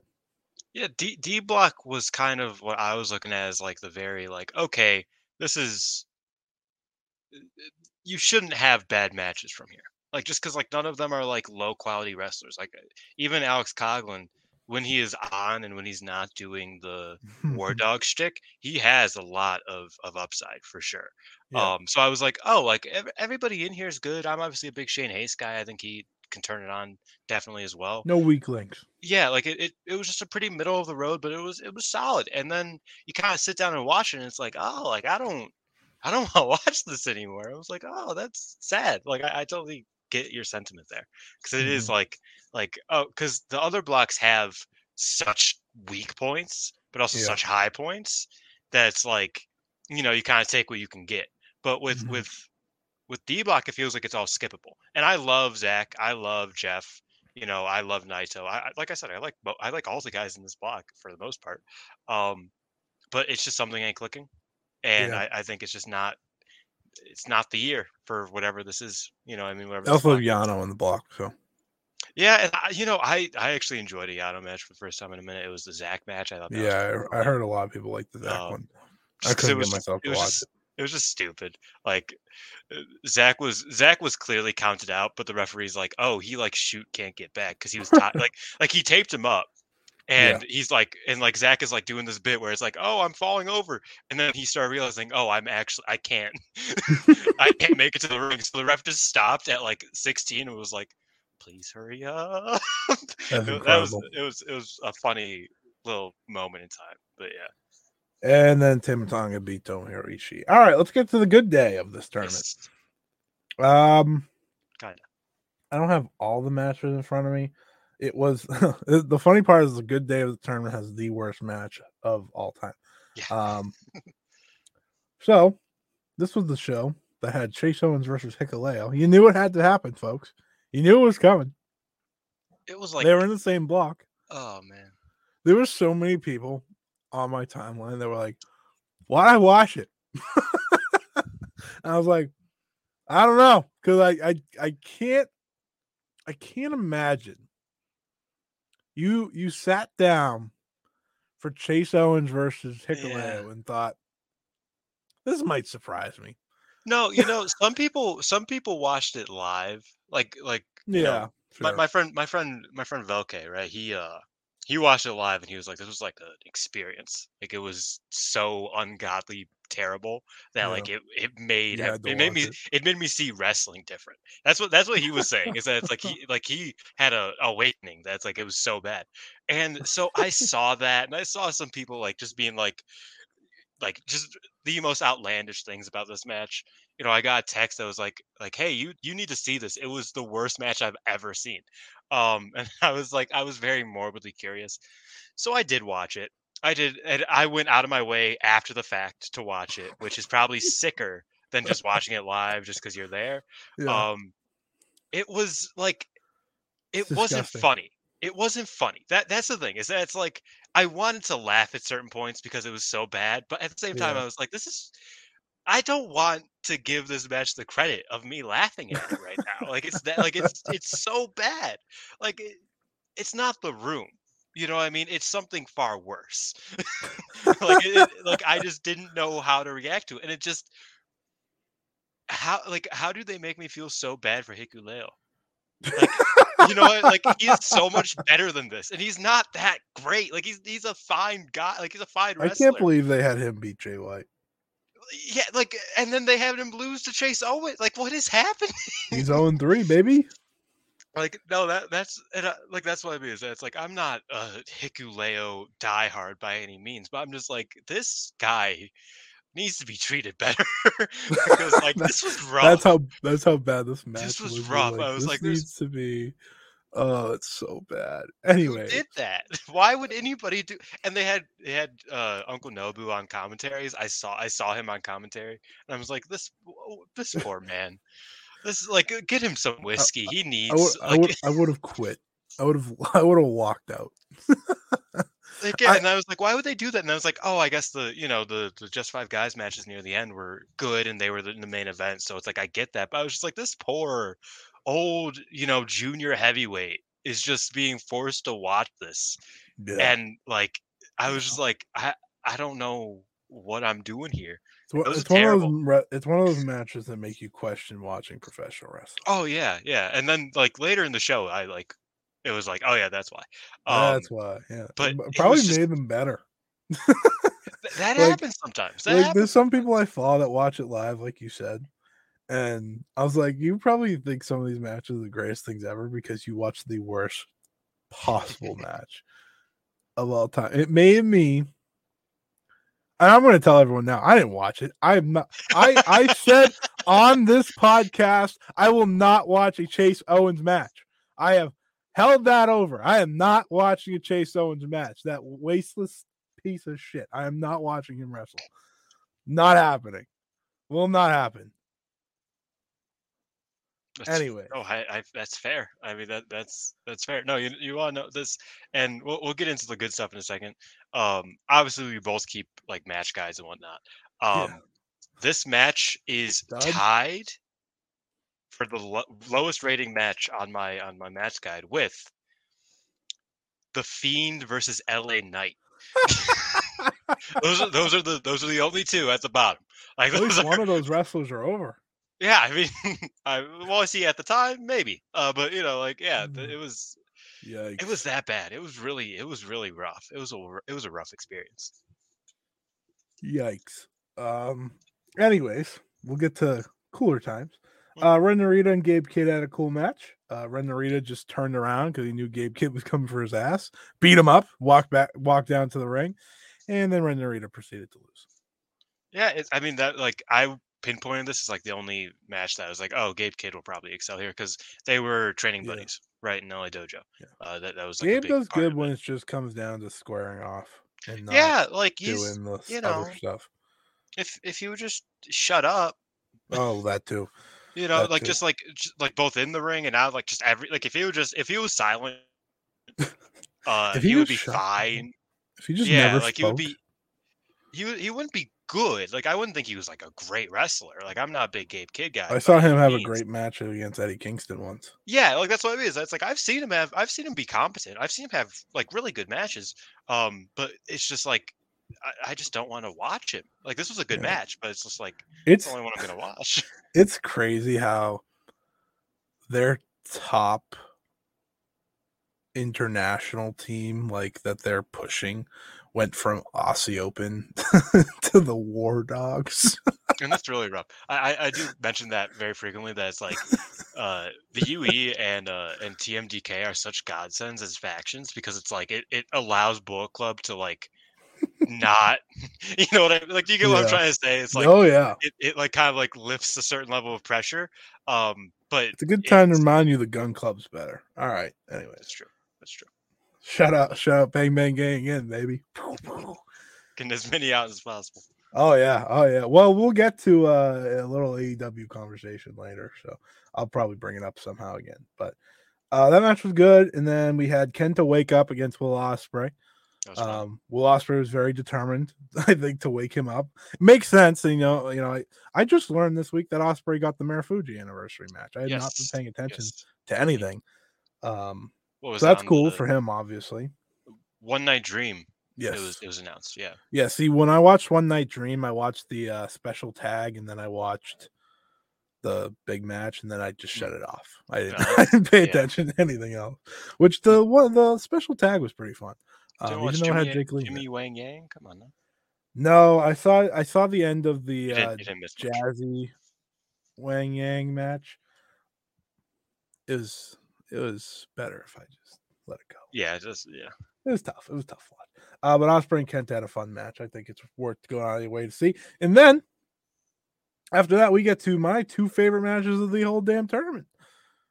We had, I think mine too, or at least at least top three. I would say probably. I think top three healthy off the Yeah. top of my head, at least. I think I think Uh, Ren and Shota might be like Deserved. That, that was probably my top three Yeah, as well. Yeah. Um, because I just love the young guys. I don't care about anyone else. Um, I am. I did like Kaito and Tsuji as well. Um, I'm looking forward to Kaito and Sanada. was fun. Kaito's been really good. yeah, totally. Um, He, he's been a he's been like the highlight. I would like it. Uh, he's had a match with Chase Owens, which I skipped obviously, but like he, Oh, of course, of course. you know, like, but he he really has been a highlight. I saw him hit the Shining Wizard on him. I was like, as did I, as did I actually. uh, but Kaito's been fantastic, and I thought him and Shooter had an awesome match here. Uh, I thought Sh- Shooter played such a good baby face, trying to fight back against you know the ace-like figure, um, which is kind of funny because when I was watching this, I was like, these are just the two guys who kind of hates the most. I was like, Yeah. wow, and then look at them. They went to 20 minute draw. I thought Kaito Kaito's been really good this whole tournament. Like he feels like such a big deal. And I say that because had he been in the N1 victory, he wouldn't have this star power because like the M1, like he's just in Noah, like you're used to it, right? In the G1, he just feels like a star that's obviously chasing Okada, but at the same time, he's having these great performances. He's beaten Tsuji, went to the draw with Shota. That's also huge for Shota getting to go to that draw, by Yeah. the way. Um, but yeah, this was like the this was the match where I watched Shota and I was like, okay, this is this is his bag. If we No, can just I keep taking this because him fighting through that figure four to pretty much be able to force a draw, that was great to see. And it's what I want to see out of him because I'm such a big fan of his. I'm a big fan of all three musketeers, mind you. I'm not I'm not cheering against any of them, any of them. And I I hope for you, you, you more when he shows up, when he appears. Uh, um, so I'm looking forward to him as well. But this was one of those matches where it's like, man, pro wrestling, like the future of pro wrestling is great. These two are great. They did Mhm. this and they're going to be better. It's kind of scary. Kaito's going to be better because he's been around forever. But and he's still younger than all of the mus or the same age as the Musketeers. I think he's the same age as Shota, younger Yeah. than Tsuji. And then older than Ren. That would make sense. Yeah. Yeah. So he's like right in the middle. Yeah. Which is nuts. Um, he's obviously the best out of, the, out of those four. If you're looking, Yeah, and I- I think I think that's something. So, sorry to cut you off, but I think that's No, something okay. that you kind of brought up with the N one is that it's like uh, in the N one, Kaito is like undeniable. Like he he has Yeah. won multiple times. He has like this like he doesn't have a chip on his shoulder whatsoever. He he could he could take a nap in every single one of his N one matches, and everybody would be like, yeah, but it's Kaito. Like it, it was just not his year. Um, this is a bit different, right? And I- I'm Yeah. not I'm not one of those people who's gonna like shit on Noah because I, I I do enjoy Noah. Uh, oh, think I lot- want Noah. I Yeah, want I- I- Noah to be great. I think a lot of people are very quick to be like, oh, well, like now Kaito's in the bit. It's like, no, he's not. This isn't like a big league situation. Calm down a little bit. Like I get the the difference between the They become but- WWE uh, commentators Yeah. very quickly. yeah, it's it's a bit like no, like there are great wrestlers, and no, let's not let's not get it twisted. Yeah. Um, but but yeah, he really has had like this chip on his shoulder where it's like, okay, this is me in a new environment where I really need to show up, and he has showed up and showed out every single time. He Uh, getting cheers too. yeah, I mean he's he's over like with with Yeah. New Japan, and that's, that's Shoda's very over too. I've learned this tournament. This Oh, guy, definitely. like all you hear is Shoda, Shoda, and I'm like, all right, see, you got that part down. You got all the glow sticks glowing. I love his entrance. I just need He's very of endearing. this- the one of the one of the damn jackets. Just get rid of one. I'm not anti-jacket. I know you've been anti-jacket this whole time. I just want him to have his own finisher. It, I, Okay, I'll no, I live with the. Death Rider jacket if he can hit his own finisher that isn't the Death Rider. I'd get over it really quickly. He started he started hitting the like the rampage thing, which I like. Like that's a It's good- really good, but a it's not cool his move. finisher. But I'm just like, what? are- Like, what are we? How does he win a match? Because I don't. That's actually Well, a question for all one, of these guys. so. Outside of Ren, who has one, like Well, I we know how Tsuji wins a match. He hits the spear finally, which he can't hit. Yeah, I guess that's true. It, it's just really interesting I think that it's like of the three, Ren is the only one that's like won matches more than once, like like that you can really like think Yeah. about. You know, like he beat Zack, I believe, Shota did in a really good match. Um, but like Mhm. when you think about it, it's like, oh, Ren had like an entire tournament run, and he like, you know, Yeah. won. He was the winner of this, and then like. It's, it's just funny because like Shota should be the guy winning out of the three. He should. be. He should. Well, going to the draw with Kaito was a good sign because I oh, don't think you know Tsuji lost, and I doubt Narita will beat him. Um, That's the last day. That that might be an upset, but I, I feel like Kaito probably. I think that, yeah. Kaito's Kaito's got to be in the top two at this point. Oh, definitely. I think he. I would be up. I would actually be very upset if he didn't go far, um, just based off what he's been doing. to be fair, the alternatives uh, at the top of the block right now not- are not great. Yeah. Not, not ideal. Uh, in, in a in a good world, I keep thinking Shota or one of the three can make it up, but uh, Tsuji Tsuji's having a tough time. So he's having a real tough time. He hit that spear one time, and they said never again. Listen, you never hitting that damn thing again. Um, but yeah, that match was great. Everyone should go check it out. And then of Yes. course, Kazuchika Okada versus Taichi. For me, match of the tournament. For you, match of the tournament. yes. Uh, Taichi's just sensational. I, I've I've come on this podcast many times over the past whenever we've been doing this. And I think this is the second time Okada and Taichi have matched up since the start of this podcast. Hmm. And I've gotten my hopes up that Taichi would beat Okada both times. It has not happened. And I was t- I I believed it again, even though I knew he was not beating Okada.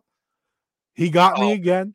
I I watched it spoiled, and I still bit for the Gedo clutch. I was like, "How do you not win with that? How is that not?" I was like, I was Oh, so I was so in it. man.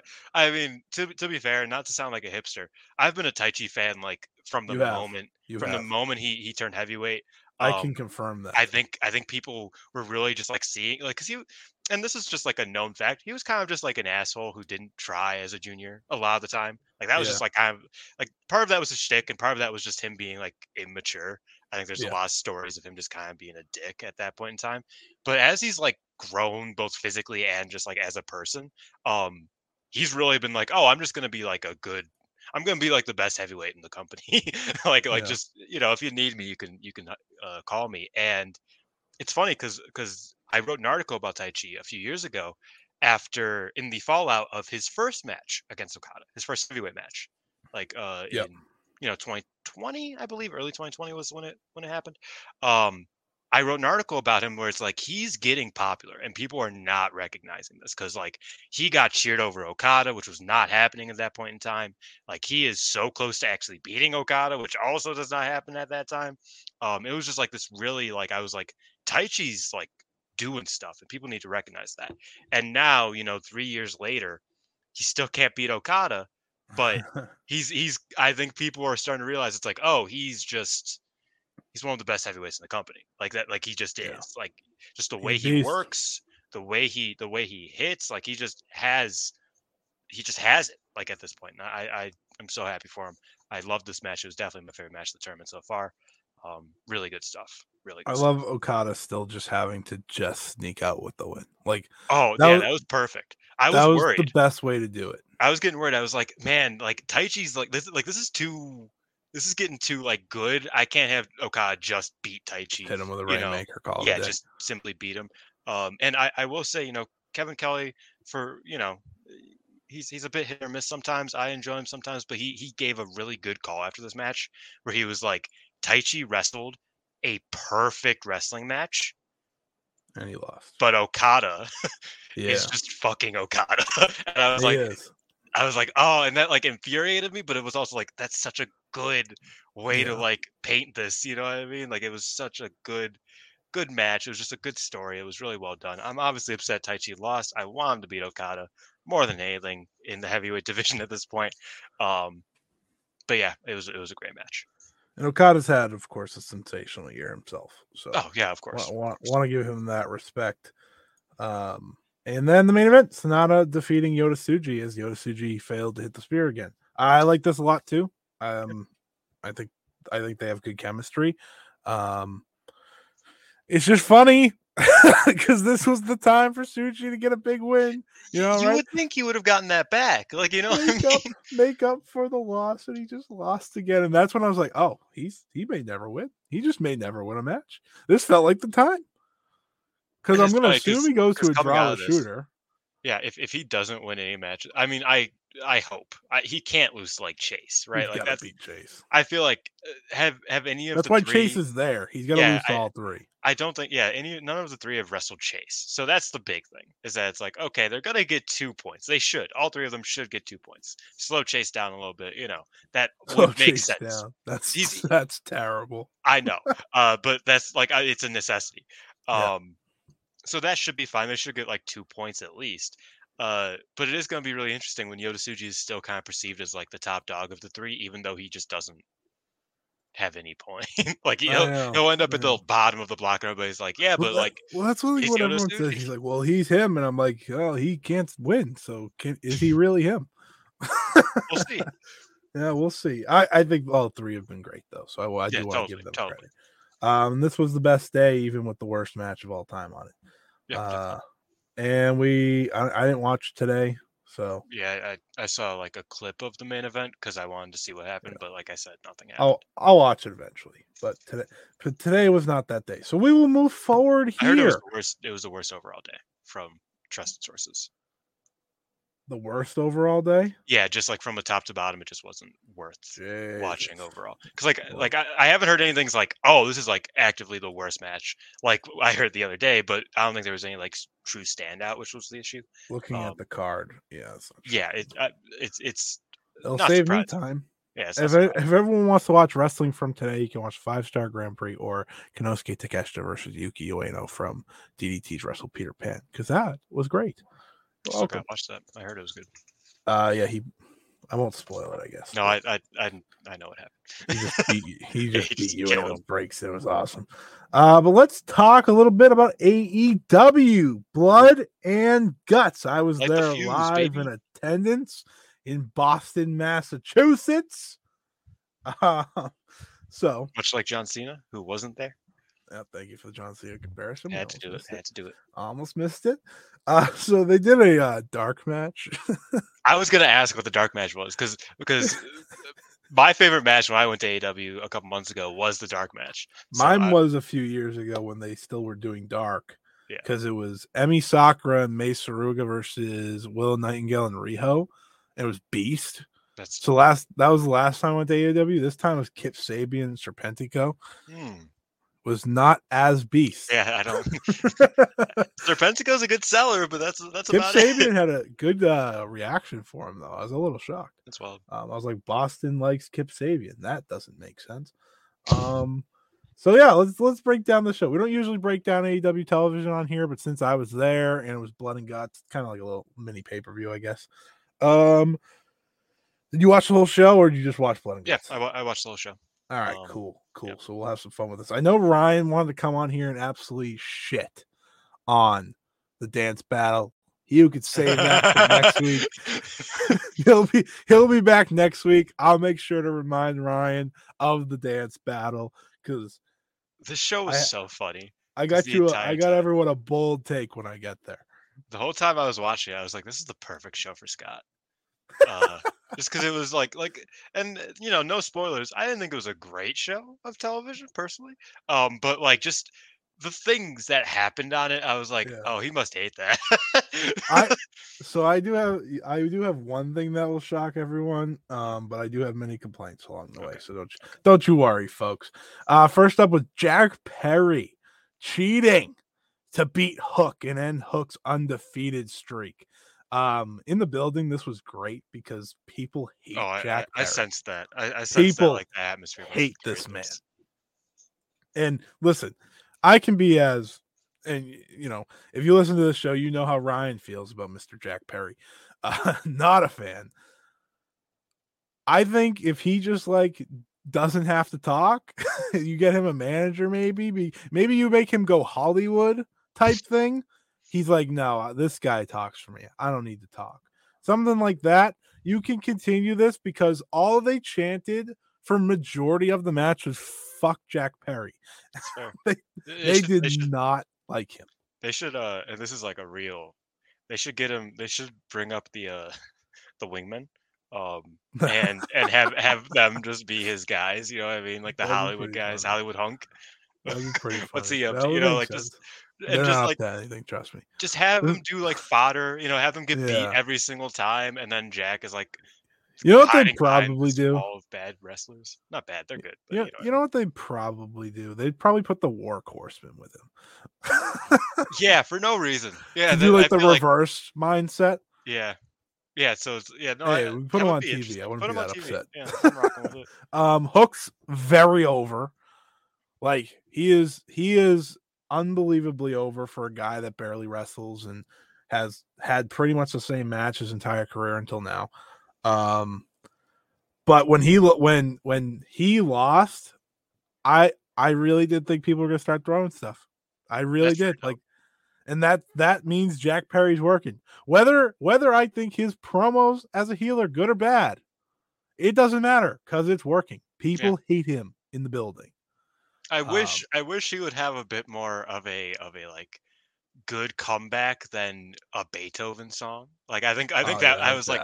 I was like should- they should really have given like, him the 90210 song or whatever. dude yes like that's what i mean is that it's like something like like something funny but also like oh fuck you like that's that's where i would have gone He also should have like, cut his hair, but that's fine. i don't i don't think that he has he has pretty hair i don't think he, He does have pretty hair, but how do you make him more hateable? You get rid of the pretty hair. Unless he like get him in a hair versus pretty hair match There you go. Maybe that's oh, you can't do that between him and Hook. That'd be devastating. No, that's probably do- what they're gonna do. they- oh wait uh he hates punk doesn't he i was gonna say him and Andrade Yeah, no, he despises yeah yeah, no, Punk. that- that I, I still think he I still think he's the guy that said uh, he didn't have fun. At oh it, it definitely Wednesday." was him Like There's when no I saw that, I was like, um, uh, then we had MJF and Adam Cole go to local uh, Chinese food restaurant here in Massachusetts, the Kowloon. Very famous, big place for wrestlers. They go there all the Oh, time. really? Fun fact. Uh, John Cena has like million signed things in there. John Cena, actually, fun fact for everyone, wore Kowloon sneakers at WrestleMania this year. oh that's awesome actually Yeah, The Rock goes there. Like they have this big wall of signed like memorabilia from like all the famous people that ever went there. Um, a lot of it's wrestlers. Um, but so it was kind of cool to see it on TV finally after all these years. Um, you could literally go like to you could go there after any Boston show and you're guaranteed to see like the entire roster of a That's awesome. like when NXT went there when they did Lowell once, they are all there. I remember that vividly. But that's enough about the Kowloon. They had this little thing, and then you know we'll go later in the night. Then we had Britt Baker versus Kayla Sparks, and this this is where our discussion happens, folks. Um, so so this this caused a ruckus this week uh, on the on the social webs. The social webs were talking about how, well, uh, you know, the, the conversations were, well, if there wasn't a match, people would have complained. Blah blah blah. Yeah, that is correct. I could I did, I guarantee did find you. that very funny because there wasn't a match advertised. Um, and There Alex wasn't. was like, Alex was like, "Oh, this is gonna end very badly if they still have a women's match." And I was like, "Yeah, um, hopefully they just like throw somebody on." And like, I, I you know, I didn't know. That's exactly of what they did. Of course, they picked Britt Baker, and of course they picked to do it for 18 seconds. So I can't believe that the match actually went a minute and six seconds. I am stunned. Really? Yeah, I thought it was 30 seconds. I At truly thought it was 30 seconds. My friend who I went to the show with literally turned to me and said, Was that even 30 seconds? And I said, Didn't feel like it. Um, so I guess the discussion at hand is like, what would you have done in this scenario? Because in this scenario, right, they have it all loaded up three big matches, one title match, tournament final, and of course, blood and guts, which you know is taking up an hour. I think it was obviously a lose lose situation, but I just wouldn't have booked Hook versus Jack Perry on this show. Like Ye- I'm, I'm gonna look at the times just to like get a full grasp. Yeah, Jack this- Perry versus Hook was 11 minutes and 40 seconds. Britt Baker and versus Kayla Sparks was one minute and six. Uh, Adam Cole and MJF versus Daniel Garcia and Sammy Guevara was 1044 minus the dance battle. Um, and then oh, the, really? Is That the, the Yeah. oh, yeah. and then the Golden Elite versus the Blackpool Combat Club and Company was 51 minutes and 15 seconds. Uh, yeah, like it, it was it was a difficult spot. Obviously, I'm not gonna I'm Yeah. not gonna pretend like you know Absolutely. they had the world that they could have done.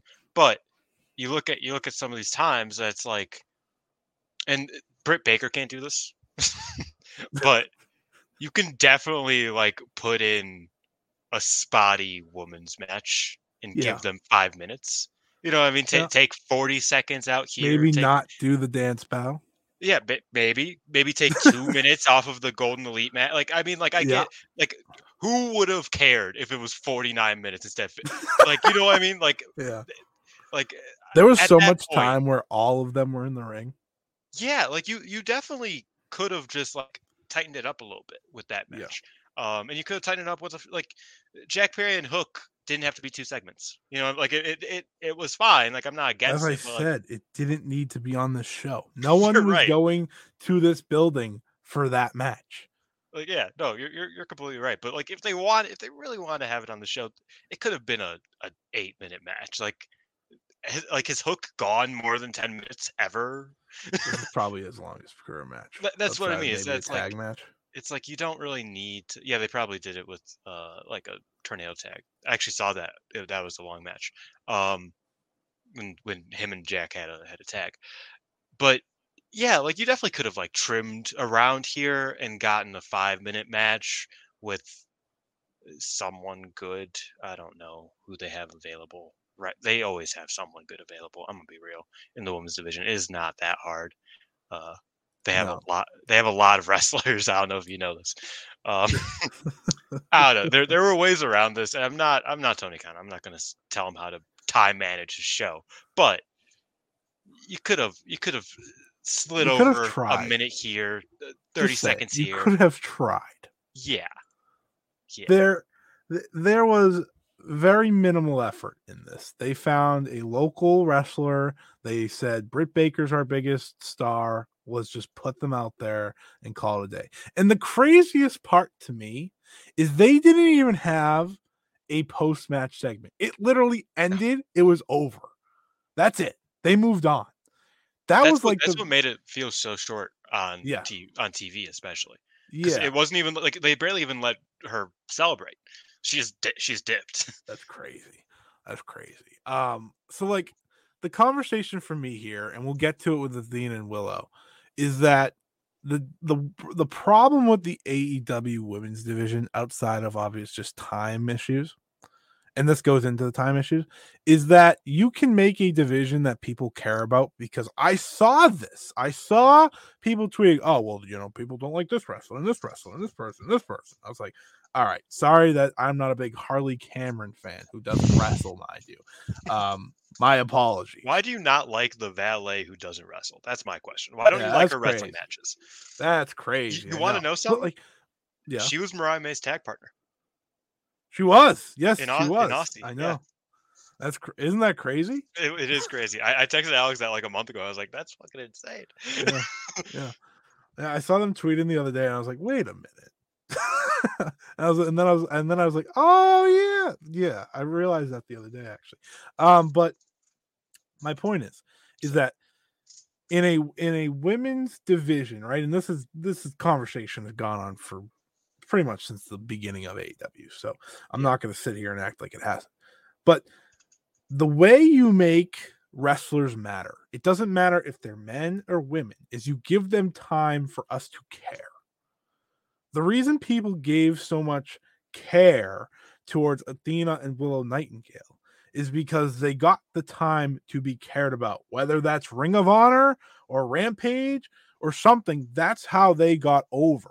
You're not giving these talents a chance to get over. The only thing that's usually on Dynamite is the outcasts. Mm-hmm. That's it. And guess what? No one really cares about it because it's been the same thing for six months people would probably care if you gave them a reason to care. And I understand Jamie Hayter is out. I get it. That has ruined your plans. I'm I'm very very very aware of that. Yeah. And I'm sure you're she's going to be back for all in and everything's going to be fine and dandy hopefully. If she's not then oh boy. Um but it's it's a it's a problem with a simple solution. Yeah, and it's, we, it's a pre-existing problem as well. Like this is this right. has been a thing. You know? Yeah. Britt, Britt Baker got over because she got TV time. Mm-hmm. Not because she had these incredible matches. It's she was literally hurt for a lot of the pandemic, but they made sure she was on TV to cut a promo every week, and it got her over long term. Now, some wrestlers are better off if you just put them in matches. That's for that. That's for damn sure. Mm-hmm. It, it it's all about allowing these wrestlers to make the fans care. You don't always allow them to make them care. If you do, you get what you got in the Ring of Honor main event. Yeah. No, it's and, very and that's, simple. That's something that you that we're gonna have to talk about is that's like the crowd for that Ring of Honor show. In my opinion, it was kind of ass, but they yeah. they only really cared about the women's match at the end. That was the yep. only match that they like shut up, stopped doing their bits, and when I think I think one person started chanting something, he got booed out, and then yep. they started paying back attention to the match. It's the only match on the like I, I watched three of the matches on the Death Before Dishonor show. It's the only match that like they were like, no, this is a match that we care about. Shut up. Then, yeah. We're we're we're you know we are caring about this. We are chanting for this. Whatever. That yeah. that was like you're right. That's a real testament to, mm-hmm. and I've, I've said this before, and this is like it kind of started as a joke, um, because I'm just not a big fan of Britt Baker. Like, sure, uh, yeah. never really was. It started as a joke, but it really has gotten like really like severely true that if you want to watch women's wrestling, don't do it on Wednesdays. yeah, like because like very true. Even even Rampage, like you you can find a good women's match on Rampage every few weeks. Like mm-hmm. really, like a genuinely really good match. You know, you could find it on Ring of Honor. They're now tossing Chris on there a lot. Yeah, I mean, you you could find it on Collision even. Well, like, uh oh, there's my Ring of Honor thing. Thank you for leading me in that. I don't mean to cut you off, but I do want I did want to bring this in since you said it. I watched Utami not have an entrance. I watched her wrestle Trish Adora on the Ring of Honor the day after this show. By the end of the match, mind you, the crowd did not. They were like, whatever. By the end of the match, the crowd was into it. You know why? You gave them seven minutes to make them care. Yeah. It's it's a very simple recipe. And now don't get me wrong, Trish Adora and Utami Hayashishita are a lot better than Britt Baker and Kayla Sparks. But you see my point. No, I totally give good wrestlers a chance, they're going to get over. And that's what I mean. Like the difference between a one minute match and a five minute match and a seven minute match are so vast in terms of like what you can do with it, mm-hmm. but not so vast in like again the time management.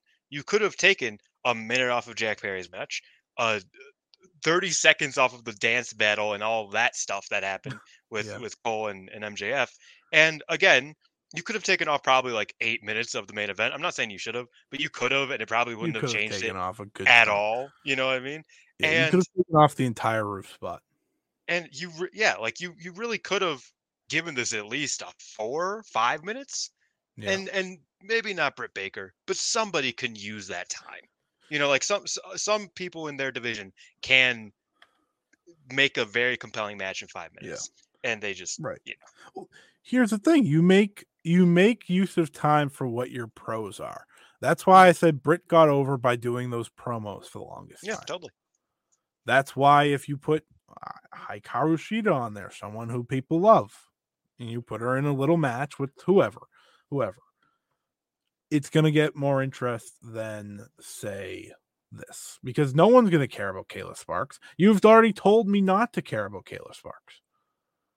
Right? You tell me instantly not to care about her because you know why? She's not even part of the roster. Why should I care? It's just things like that. Squash matches can be used uh, correctly in the present day of professional wrestling. This was not one of those times to use it. But we'll get to the positive side of women's wrestling later on in the show. So let's You uh, know what? One very short thing about squash matches. I remember you had this conversation uh, a couple weeks ago on, on the show oh about like, JDS. yeah, and I, I really liked the conversation. I was really thinking about it. Um, it, it didn't work long term because of Cody, but Lance Archer, I Yeah. still I still think about his match with Marco Stunt, Yeah. and and I, I I've you know th- there's I think a lot of Kenny versus Sunny Kiss. yeah. I mean like I like there have No been there's been a there's been a lot of discourse about like that era of like, oh my god, you'd rather watch Marco Stunt? I was like, in a squash match against Lance Archer? Yeah. That that like that was like like I knew Lance Archer was dope, but that was like it made me excited. Like I was Right. like, that's so cool. Um and there they you could use these matches very well. This Yeah. was literally just added onto the show because they didn't want to not have a women's match on it. Which Yeah. Which just, I, I get because Yeah. you knew you were going to get backlash, but you're going to get backlash either way. but you could use this minute and a half. You know, I mean you could use Right. it to do something and they just didn't really. I mean, they gave they gave both women's matches the rest of the week the main event, a part of their com- well, not both. Collision did not have a women's main event, but Rampage did and Ring of Honor did. So, um, take that for what you will, I guess. Anyways, next up, blind eliminator tag team tournament final match. Adam Cole and MJF defeat. The Jericho Appreciation Society, Daniel Garcia, who do not appreciate Chris Jericho anymore. so yes. Um so ryan was gonna hate me this week. I know he was. Because there was nothing more electric in that building Oh, it was it was a beautiful moment. everything mjf and adam cole did from the moment they had the remixed song to the end of this match when they hit the double clothesline Terrible double close on, by the way. terrible double clothesline but did i pop for it you bet your ass i did Oh yeah. I was in the building. I was like, "Let's go!" I remember it. I don't, and I don't always chant for things because, like, I think some things are stupid. But like, that was one of them. I was like, "I don't know." They've convinced me. I want to see the double clothesline, and I'm an Adam Cole fan. I know some people don't like him. I like Adam Cole. Um, I'm on and off with MJF I think currently.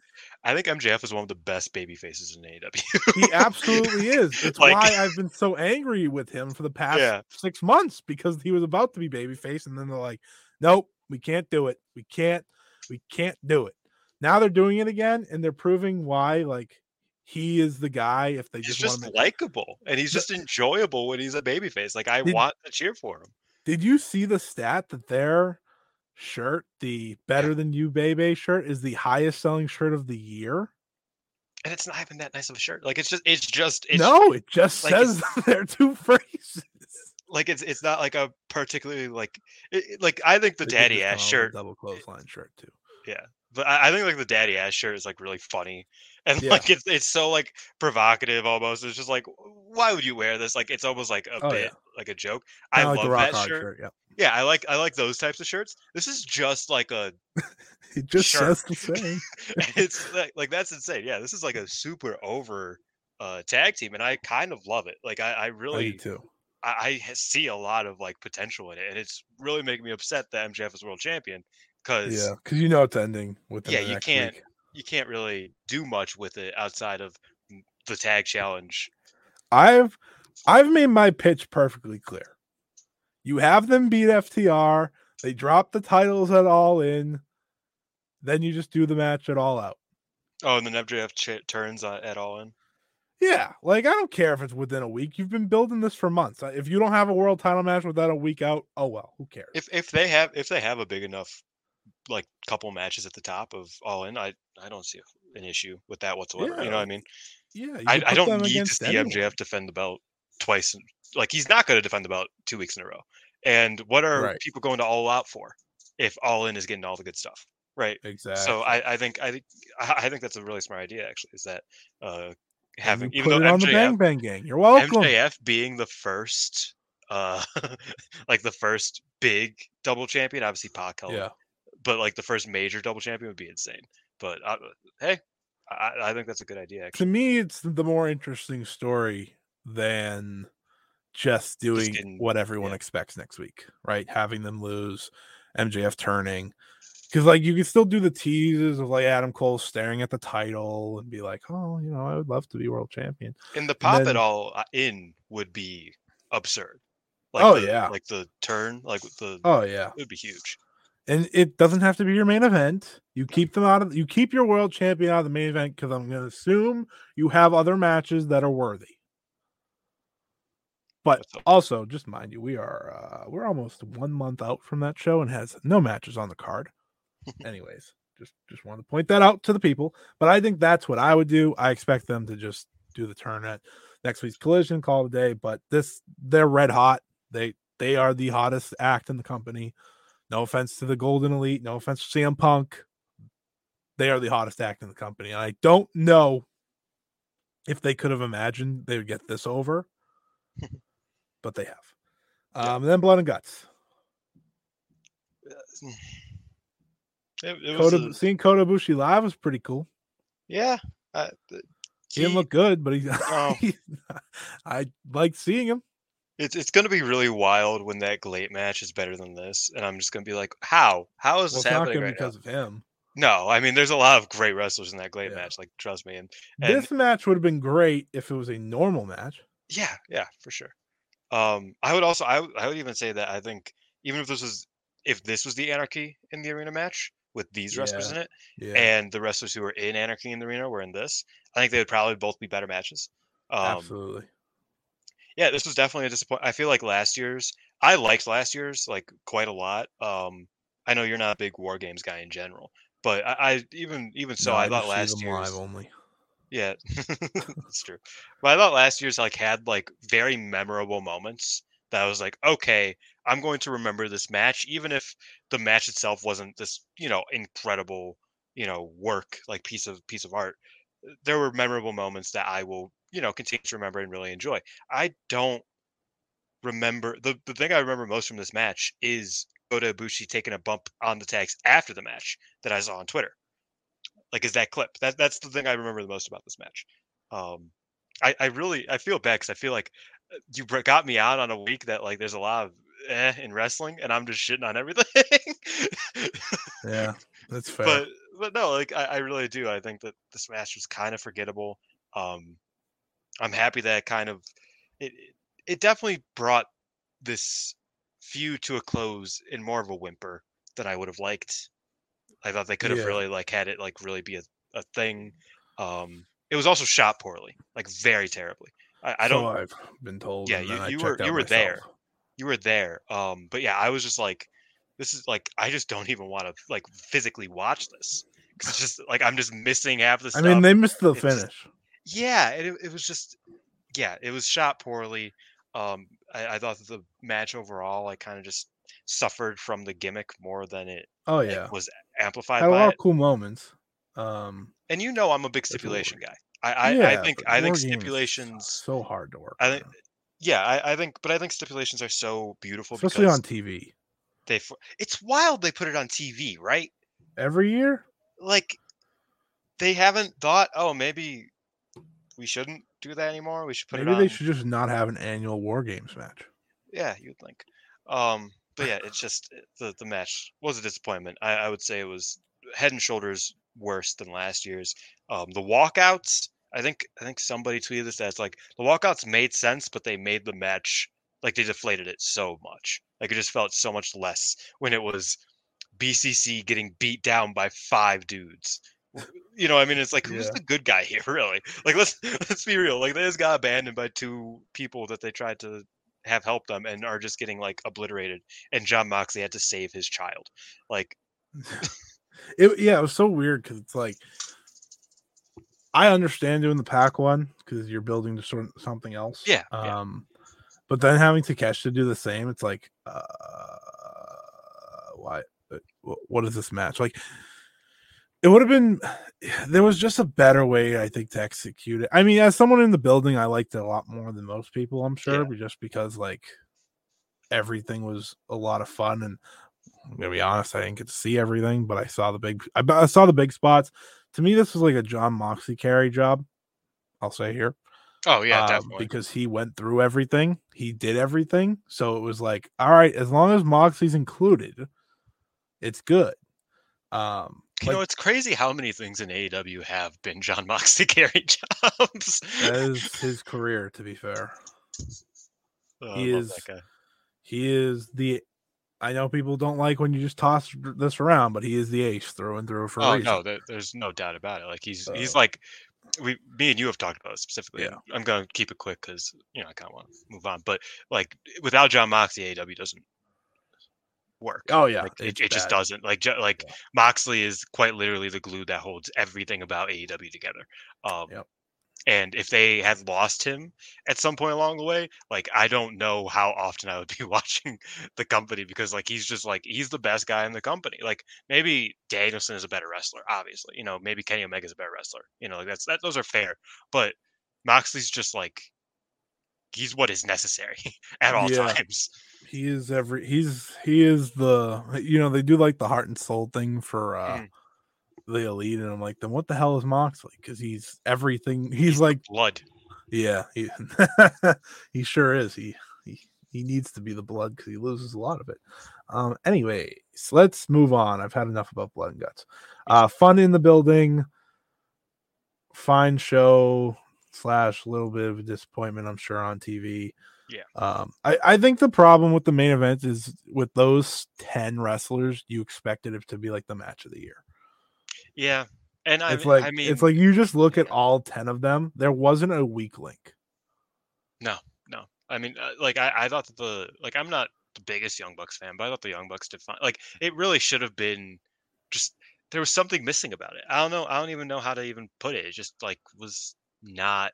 it's war games Yeah, yeah. It's what war games is today the the war games just doesn't work anymore I feel like it definitely the novelty is worn off. should bring sting back Ooh, should have put sting in there That Sting would've been fun. Sting in war games is the only thing that works uh, that's my excuse all the time just put sting back Well, let's get to ring of honor death before dishonor and then we'll do the five star grand prix and then wrap this up we're almost at two hours as per usual uh this before dishonor i thought was an overall good show for a show that didn't have a card up until last uh midway through last week um It was crazy. the what, what matches did you watch Uh, I watched the singles championship matches, all three. all right perfect so or no, we'll- not the not the Dalton Castle. Yeah i figured as much so I i'll, like I'll Castle, but it's just you know. I it was bad. It was the Yeah. worst match of the show, probably. Um, so I'll go through each match real quick. Uh, Gravity defeated Komander in a big shock. Uh, Gravity, of course, the younger brother of Bandido. This was a fun opener. I think the the way to have Ring of Honor establish itself from AEW, and I've said this time and time again, is you just continue the Lucha influence on there. I know the Lucha Bros lost their titles, so that kind of hurts that, but I do think it does set them apart. Um, at least it did in the first few months when you brought it. You made Ring of Honor its own brand, right? You had Rush Yeah. on there, you had the Lucha Bros on there, Oh yeah, that was like fun at first. That was like really like, Komander, and then they just time. stopped. yeah. I think it's makes it better. Gravity beats Komander because Gravity is going. he's going to Dynamite to face Pac.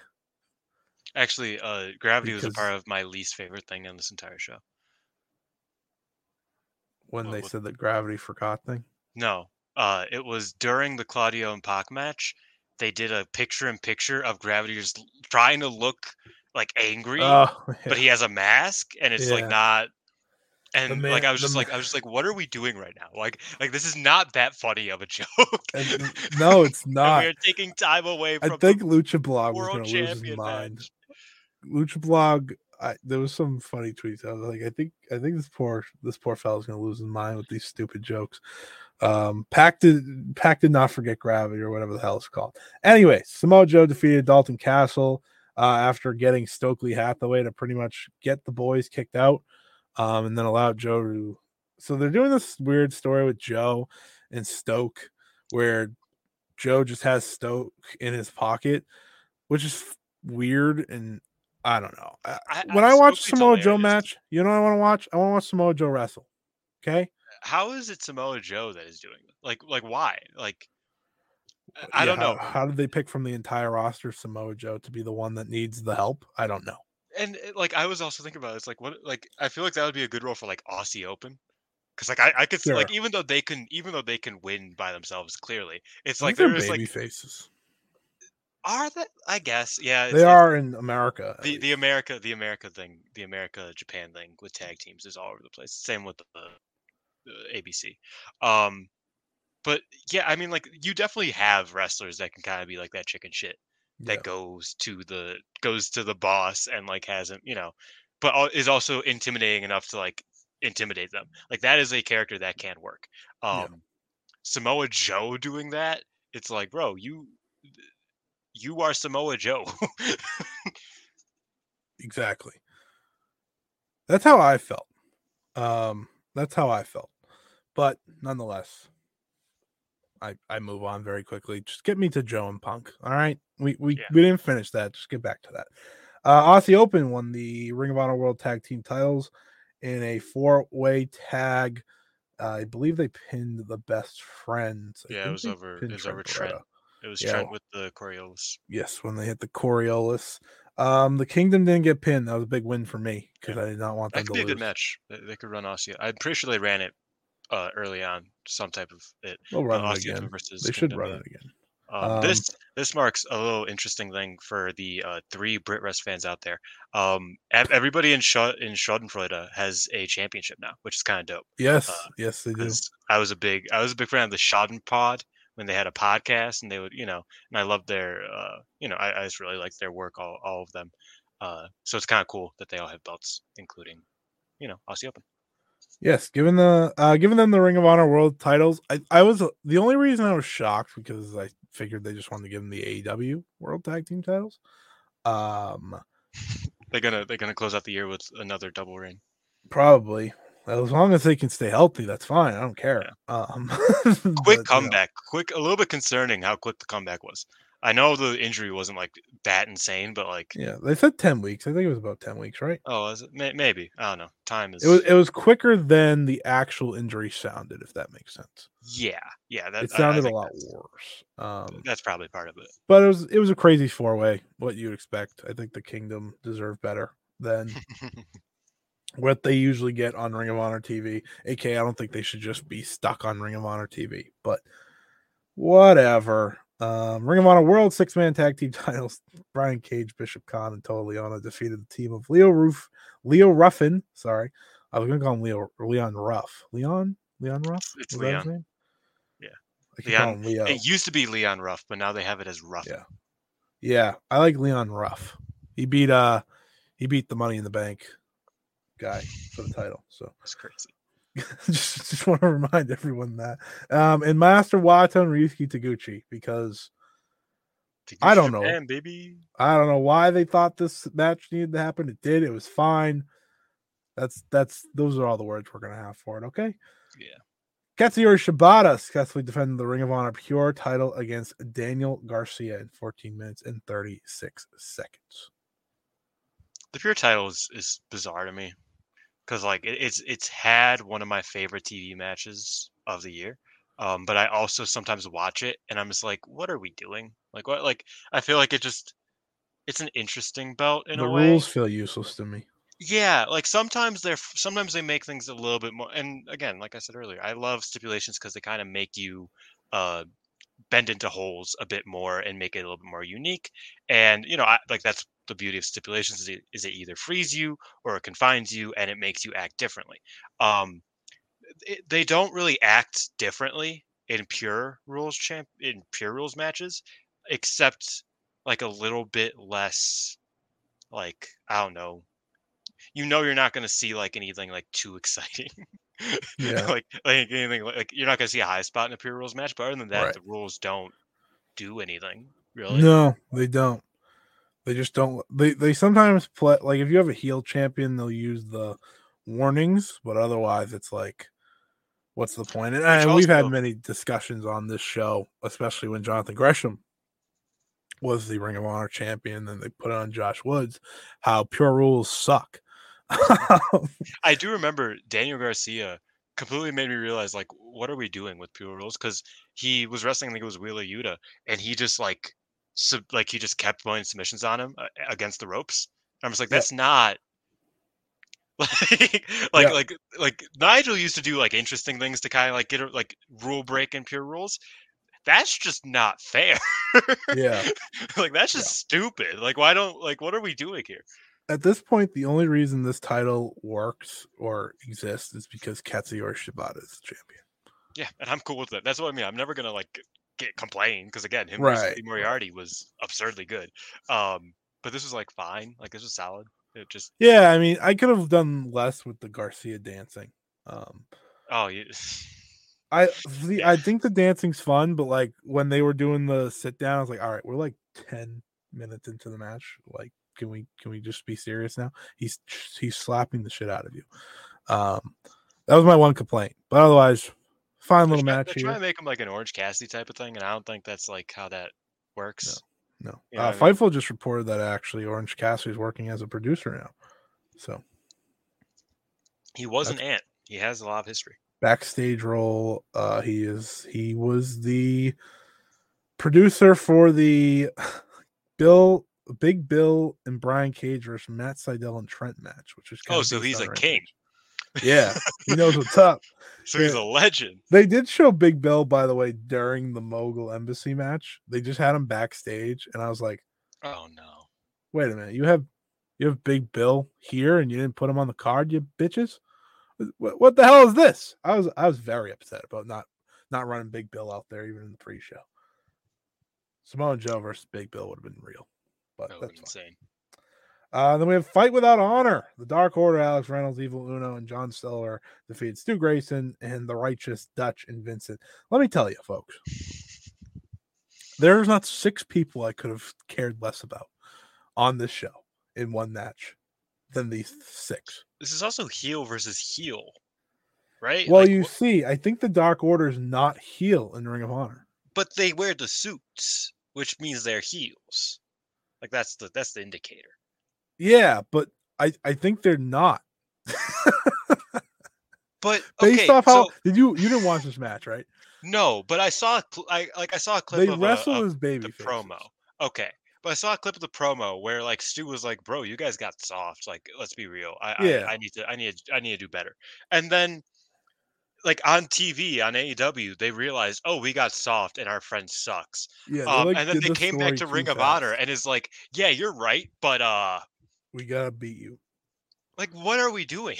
Also, Vincent and Dutch are horrible. yeah, They're like really bad. Dutch is Dutch was the uh the second best wrestler in a tag team with um with what was his name? Uh Bateman, no, I don't I don't think about that that tag team. Um comedy guy. It was it was it was a comedy tag team. Uh Team Tremendous was one of them. Like you know like like like he he was always the worst guy in a comedy tag team. Dan which is always- Barry. Yeah, Dan Barry. How are you the how are you the second best guy in a tag team with Dan Barry? I don't think Dan Barry is that bad. But like when you're noticeably worse, it's like uh, uh, he's he he he's bad. They that it was this match over delivered. I'll say because like they Mm. did crazy stuff and it was a fight without honor. I think fight without I think fight without honor stipulation is like one of the easiest stipulations to maximize matches. Like I watched what I forget what Ring of Honor show was. It was before they sold. They did Shane Taylor versus Kenny King in a fight without not honor match. Yeah. And it was so much better than it had any right to be. I like Shane Taylor. Um, so do I. So do I. but I'm not a big Kenny King guy. But it was a lot better than I expected. And it's like Fight Without Honor gives you a and like was it Matt Taven and uh Mike Bennett versus I think it was Martin and Andretti. That match should not have worked as a Fight Without Honor match, but it was much better than I expected as well there. I think I think Bennett was like bleeding bullets. Um He loves to do that. he does. I like Un- Mike Bennett. He's really his Yeah. he's really uh he's really came on in the second half of his career. Always a good tag team wrestler, but I think he's done pretty good as a singles guy too, Totally. um, from what I've seen. Anyways, let's get to the big two matches. Ring of Honor World Championship match. It was Claudio Castagnoli defeating Pac in 18 minutes and 36 seconds. The win came when Wheeler Yuta distracted Pac, giving Claudio just enough time to hit him with an uppercut and then hit the Ricola bomb for the win. Uh, but that will take away from what I thought was one of my favorite Pac performances because it was the most I've ever seen him a babyface since he's le- left WWE. Mm. This was probably the most Pac babyface match I've seen in a long time. Outside I of thi- like the the Kenny run, because he was working babyface a bit. Yeah. there. but yeah, no, I. I get what you mean. Uh, and you know, he works a little bit with Death Triangle, but most of the time he's still the heel, right? He's still the bastard. And when he work when he works as a heel, he works a lot slower. Uh, you know, he like he yeah. he's a lot more methodical as a wrestler. When he is a baby face, and shout out Adrian Neville. Um, I loved Adrian Neville. No one could take that away from Oh, me. so did I. Uh, him and him and Sammy was one of my favorite matches of all time when I was young. oh, it's so good. It was. I, I rewatched that recently. It's still very good. That's good. Um, but I think he just works so much better. I think Claudio's been fantastic this year, like truly one of the best men's wrestlers in wrestling, unquestionably. Um, it helps that a lot of his matches he's just with Jon Moxley, who's obviously been phenomenal. But I want to give respect to Claudio as well. I think Claudio's done a great job. Obviously, the match with Eddie Kingston I loved from uh what the hell was that show? Supercard of Honor. Yeah. And that would have been run back here had Eddie not joined the G1. But I mean, for a match that wasn't supposed to happen, I thought it was great. I really liked what they did here. Pac taking that crazy press onto That was the- through the table. That was nasty. Absolutely nasty. Um they they just had such a good back and forth. And while the while the finish soured me just a little, I thought this was a really good match. It didn't feel like 18 minutes um, for me. I was a little shocked by that. It, it it felt the perfect amount of time, if that makes sense. Um, I was actually shocked though to learn that the main event was longer. Um, I thought so was they I were- actually. I thought the main event felt even shorter than this, but I thought it was a great job to get Claudio a big win. I would have liked if he won clean, but it's fine. I get it. You kind of, you know, now that you have Pac back, you want him to be a force on AEW television. Um, and I guess the BCC still heals, so that's weird. For some, yeah. Um, I wasn't I wasn't as crazy about this match personally. I think a, a big drawback was just the atmosphere of this match. Yeah, That I soon realized was just the crowd, this, the whole yeah. Um, because the Athena match was like the crowd was great for the Athena match, like I Yeah. said. Um, but yeah, just the atmosphere just didn't feel like this didn't feel like a match I was meant to care about, and I did because I love both these guys. I really Yeah. wanted to like love this, but I was just like, yeah, it was it was good, you know. Like I I didn't have any complaints. Uh, but it was just one of those matches where it was like, man, this should feel like this like huge deal. It's the Ring of Honor World Championship. It's two great wrestlers, and it just kind of, uh, it, it just for me, it couldn't overcome the atmosphere, uh, which was a real shame. But I, I still thought it was a good match, especially when you just like very much zero in on like the the active work of it. Oh Uh, yeah, I mean they had well. great work. I wish the crowd was hot. Yeah, the crowd yeah, was hot. I This would mean. would this would have been one of the best Ring of Honor AEW singles matches of the year, but the crowd was not hot at all. Crowd stunk the entire night until the main event. I if mean, they you only watched the main "We the event, you would have thought it was red hot. They started chanting "We the People" at Claudio. You know, Yeah, like it's that The type of shit. disrespect. where I'm just like, like I just roll my, I just roll my eyes, and I'm just like, I don't even want to watch. Like, And, this and here's here's the problem. They couldn't have had a good crowd because the show wasn't a show until this Oh week. no, Like I'm shocked they had people in the building. I am too. I know. I was like, oh, that's there's actually like a healthy amount of people here. I- That's of wild, and I realized it's because they weren't a good crowd. Um, it was all the worst people. No, um, yeah. That, Let's just say women's away from it. wrestling own the weekend, okay, folks? It's true. It's true. But that that took me out of it. It kind of just made me less hype for it, and the finish definitely didn't help. So Yeah, finish finish really on it. upset me because it felt like we were going like this great finish, and then like I was like, really? If And we had like three more minutes, yeah, if we had more Yeah. like three more minutes of like the big time stuff, like I Yeah. probably would have been a lot more favorable about it. But it was just a it was just a solid match for me. Uh, nothing too insane. Yeah, I I love Pac though. I just like I. anytime he gets these big matches, I think he has like the best showing. Like no matter who he's against, he always feels like the MVP, even if it's just him getting thrown through a freaking table on the outside. Like that was crazy. And I'd love to see them. I hope that that leads to something with them. If the if the pivot is to BCC and Death Triangle, I'm not going to complain. I'm cool with it. Wish mean, we can- Brian we can get a around. We can get a Fenix singles match against like Anyone anybody. yeah, like ever? He, can he can drag Wheeler Yuta to like a fucking insane match. I'm not saying Wheeler's They, bad. no, they would like, probably put Fenix against like a Moxley or Claudio because he's the least protected probably out of those three. Yeah, no, I, I would love a like. Uh, I'm pretty sure they ran it. I'm sure they ran it before, but Fenix versus Mox. In fact, I remember that being a really good match like years ago. Uh, yeah, I would love again. that. Right again. Moxley's a different man though. It's true. Um, and then the main event, Ring of Honor Women's World Title, the first ever women's main event in Ring of Honor history, as Ian Riccaboni told us. Ian Riccaboni, just want to give I just want to give my man credit. He had a phenomenal, phenomenal night. But this was this was this was Ian Riccaboni at his best in this main event. Him and Caprice were awesome, as they often are. Um, they they helped make they gave you a reason to care about the match, but then like every time that Athena and Willow did the callbacks, they tried their best to explain it as quickly as possible. And they Right, also pop for it. It- Oh like, yeah, I think that's something that people criticize Excalibur for that I personally don't have an issue with, but is that it's like I think Excalibur- Excalibur.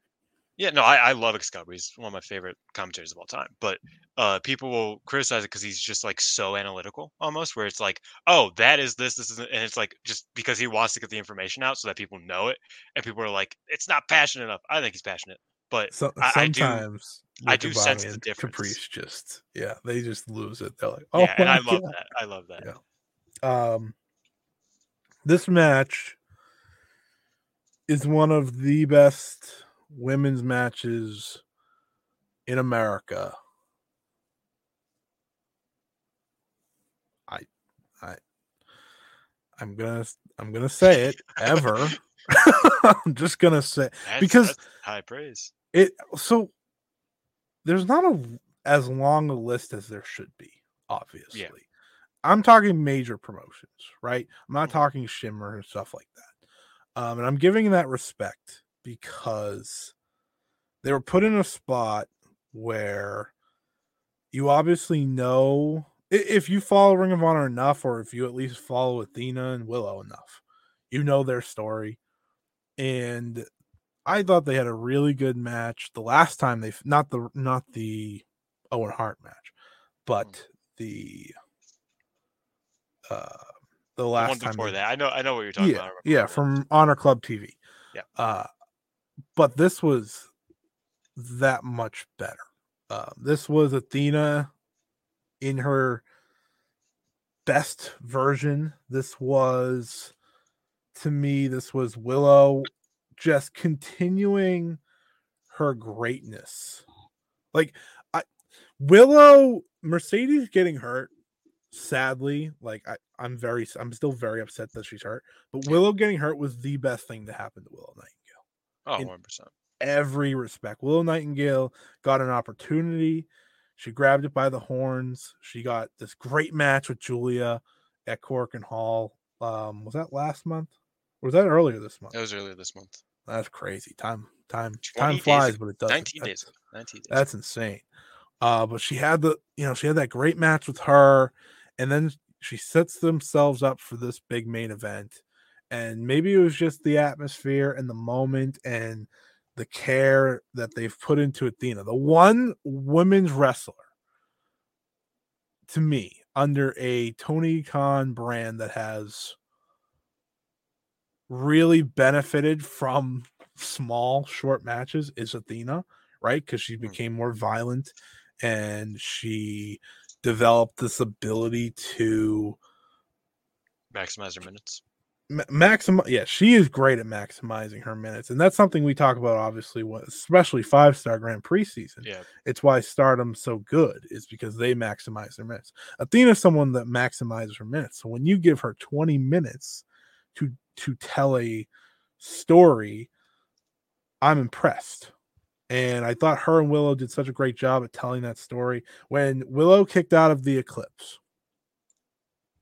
As someone who was wa- I didn't watch it live because I lost power, but I watched it just on a slight delay. I was I was it was one of those like legitimately jump out of your seat type things. I was like holy shit, she still lost. so I was like, God damn it! Um, but I did like the way they should. If, if there was a way to have her lose, and this is gonna sound crazy, I liked the way they did it, of her not giving up Yeah. not getting pinned.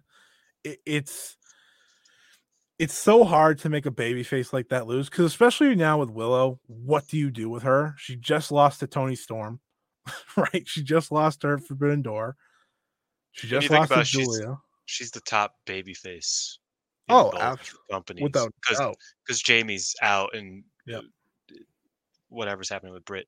Um, you know, like that that is a rough kind of like where do we go now? Because it's like Yeah. we can't we haven't given her a belt, but So I did see people compare this to like, and I I wouldn't go as high as like Bayley and Sasha.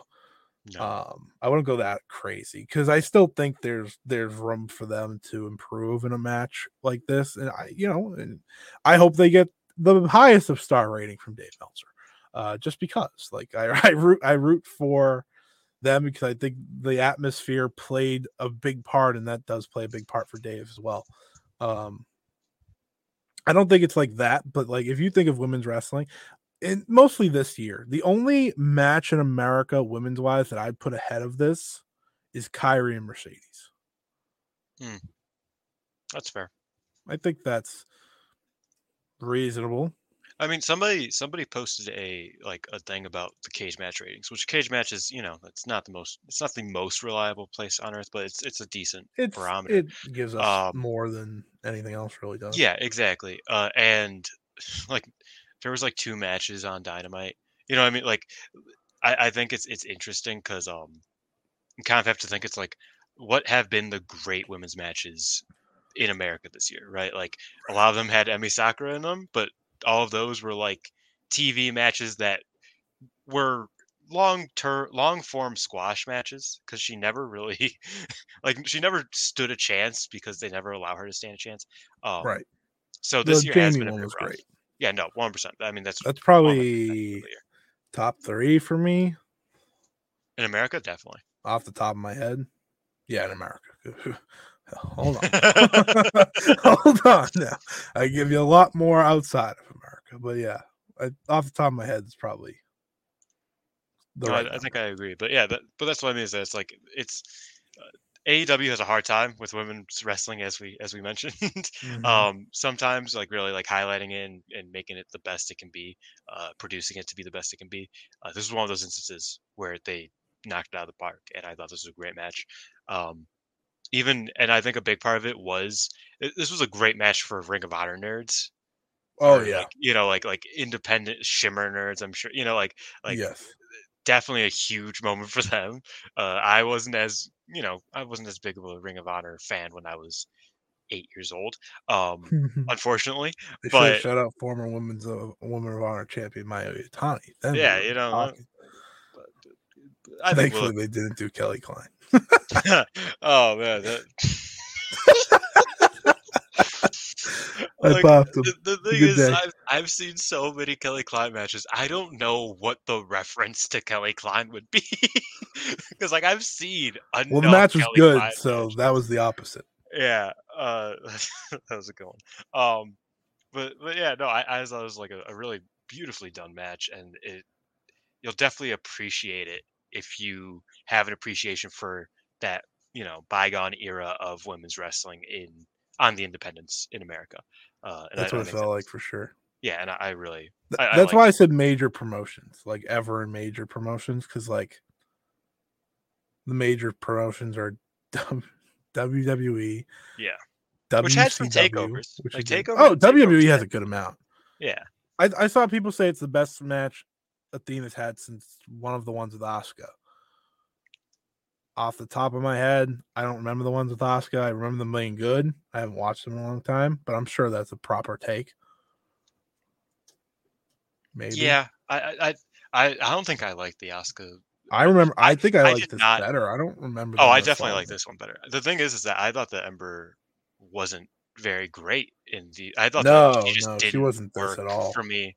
You know, I mean, like I, she just didn't Yeah. work for me in WWE, and it, it was a shame because I was like, I can recognize that she can deliver. Yeah. I just, I, it just didn't click at all. Right. Uh, and she's a whole nother animal now. Like it's great. I love it. She is, and I think this was this was exactly like how you build up two wrestlers by giving them time, and even even if it's not a lot of time, because a lot of Athena matches are squash matches. But you give her time to put over her character as this dominant force, and you make Willow this lovable babyface who just naturally got over. You put them in the ring together and they create magic. I don't think it's like, you know, I, I know some people may get crazy and mad and be like, oh, five, it's not a five star match. Okay. There's still levels to that for me and stuff like that. But it's a fantastic pro wrestling match, the deserving main event. They Yeah, totally. absolutely they they deserved it anyways because they had the story, but they earned it too. In the like they just they proved there was no match that should have went ahead of them. Um, in terms of like American women's wrestling matches, like I said, it's number two for me this year off the top of my head because I don't love Charlotte and Rhea like a lot of people do. Oh, yeah, neither I. I thought the second half was good, the first half was terrible. So take that for what you will. Um, and ultimately, I think you know Athena's has an argument of the best world champion right now in wrestling, not just just because while she may not have all the big title matches to contend with, she's created an aura around her as world champion and Yeah. not taking the title off of her. It could be bold in the end because I don't know who you're going to take it, have you know her lose it to. If it's not Willow, but ultimately, that's the good thing is she's still such a great world champion. Hopefully, you can build someone up that deserves it in in the end. Yeah, and I I mean building on Ring of Honor is a bit difficult. Uh, but I, I do I mean they have people, right? I mean there's great wrestlers uh around Ring of Honor and in Ring of Honor and in AEW around AEW that, you know, could really use like a showcase against Athena and maybe a win over Athena. But yeah, I, I definitely thought it was a weird decision to have her win. Um, yeah, because Yeah. like I, I definitely just expect her to kind of like not move up because I know that Tony Khan's trying to be like, oh, Ring of Honor, you know. she's ready for Um, collision. Yeah, I just thought that she was gonna be like, you know, more. collision because that's the show she was finally going to be featured on. So But I, I just figured she'd be more, you know, closing in on Kris Stat with the with the Yeah. TBS belt or something, or you know, challenging maybe not challenging Toni because they're both heels, but doing something of that sort more so. Yeah. But you know, as I like to say, if Claudio can be on both, why can't Athena? it's a good point. Anyways, that's Ring of Honor, Death Before Dishonor, and then we'll finish up with the five star Grand Prix. Uh opening night. Best reference. We're not going to go into it as deep as we would on our own shows. So if you want to f- hear, you know, full on thoughts, check out Stardom Quest anywhere. You can find that anywhere on podcast platforms, and I'll have it over on my usual five star. Um, anyways, we will still get into a good amount of thoughts here because it was an incredible night of wrestling. Unfortunately, with a sad ending, and we we're going to start there actually because I'd like to talk up the rest of it. Yeah. Um. So, Tam Nakano and Saya Kamatani was your understandable main event world champion against you know former record-breaking Wonder of Stardom champion. I think it was the match that made the most sense if you just you know thought about it for a few minutes. Um, even even if you know we're not the biggest Tam fans, it makes sense. Yeah. Um, and they were following a lot of tough competition. Okay, I, I will I will lead it up there. They they they had no shot. truthfully. like they just like I've I've really liked Tam and Saya before. I liked the uh, World Climax match. That They it's were on. They were. on- Yeah, it was. It was World Climax. They were on a roll. They were on their way to having a really good match. They were doing crazy shit to make up for it. It was still a tall mountain to climb. And Saya Kamatani, unfortunately, and this isn't official yet. Um, they just said it on the broadcast. But Saya Kamatani hit a diving crossbody from the was it the was it stanchion? Uh, What the hell did she jump off of? The big metal thing, right? yeah, yeah. The, I never big pillar. It's not pillar. The pillar. Yeah, don't we don't use that word. the big she it was the off big Mayu hold- actually. Um, yeah, yeah. Um yeah, the big metal pillar thing. Get it? She climbed up very high. truss? jumped off. truss? The trust, that sounds right. We'll just say that. We're, we're we don't have we don't need to focus more on whatever that was. And she dives down. Looks like a pretty simple crossbody. You know, she landed on a million people. And then Sai is down, and Tam's down, and Sai is still down, and Saya's still down, and then they ring the bell. And Daichi's freaking the fuck out. Daichi was freaking out. So Man, so eh. instantly, instantly, I thought that she must have broke something or got concussed the way he was freaking out. Like I was I was expecting because they were shade they were hiding her arm. I don't know if you noticed that like on the broadcast. I didn't notice. I didn't notice that at first. Okay, I noticed so they- after rewatching it. Yeah, so like they were hiding it. And I was like, did she like snap her arm? Did we have like one of those situations that I'm gonna throw up? No, she didn't, thank God. But she did dislocate her elbow. That's the unofficial report so far. Um, which sucks. I'm just gonna like it sucks. You and you and me on my five star preview this past week. We talked about a lot of wrestlers. We talked about Sai Kamatani has a a claim to being the best in the world. Yes. And seeing her in the very first match get hurt in a year that I think her being a finalist is very believable. Um it sucks so much. And listen, all injuries suck. I'm not saying this is like a special scenario, but it being the first match for her run and the first main event after the night that we had already had, it sucks so bad. And we're, you know, we're, I think we're all still just waiting to see what the official decision is, right? Because you, you instantly assume that she's likely going to be removed from the tournament because Yeah. a dislocated elbow, for those who don't know, takes up anywhere from like four to ten weeks to recover. Yeah. Um I believe it's around obviously- obviously if it was four, uh they could have the trickiest schedule of all time to try to work around it. That'd be so still won't. fucked up though. To, so to have this to have this Oh, girl come back from. Let's just toss her in. Yeah, having you wrestle seven Yeah. singles matches in a week and a half. So here's my so I'll let you talk about it first, and then we'll talk about the the follow up. Yeah. Um, no, I was I was devastated, man. Um, Yeah. I like le- legit. I, I I texted my beloved co-host on Star Quest, Alex. I was like, you know, I've had kind of a rough a rough week. It's crazy that it was it was capped off with one of my favorite wrestlers like breaking her arm. Obviously, she didn't break break it, Thank but like God. But yeah, at the time, I was like, I was like, did. oh my god. I mean, when I saw it, I didn't know what was happening. Right? I, I No, didn't, no, I I- was I was kind of just like like just concerned and kind of like in like panic mode. What are you laughing at? Sorry, they announced the first match for tag team uh, for Junior Festival. I just, I don't think I want to know. I gotta tell you, I'm so sorry. I didn't mean to, didn't mean to cut you off. concerned. Uh, it's Desperado and Mao versus Nick Wayne and Jordan Oliver. Why are they? d- That is such a good tag team, bro. Why would they do that? Uh, I just, I, I laugh because I knew you were gonna Like, be ma- affected. Oh, that is messed up.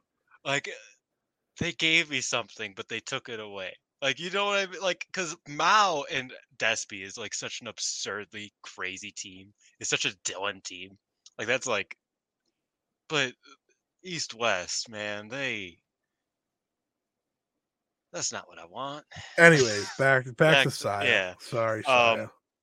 Yeah, so when it happened, I was getting really concerned because like Yeah. I wasn't really like registering how she was like acting or what what was happening really. she wasn't moving. Uh, no, and that's the thing is that's like Daichi started freaking out. You saw all the seconds like you know run over, and I was like, is she like paralyzed? Because she's not moving at all. yeah, Like I did not see a single like I saw Tam like talking to her, but I Right. did not see Saya moving at all. So I was like I starting to freak out.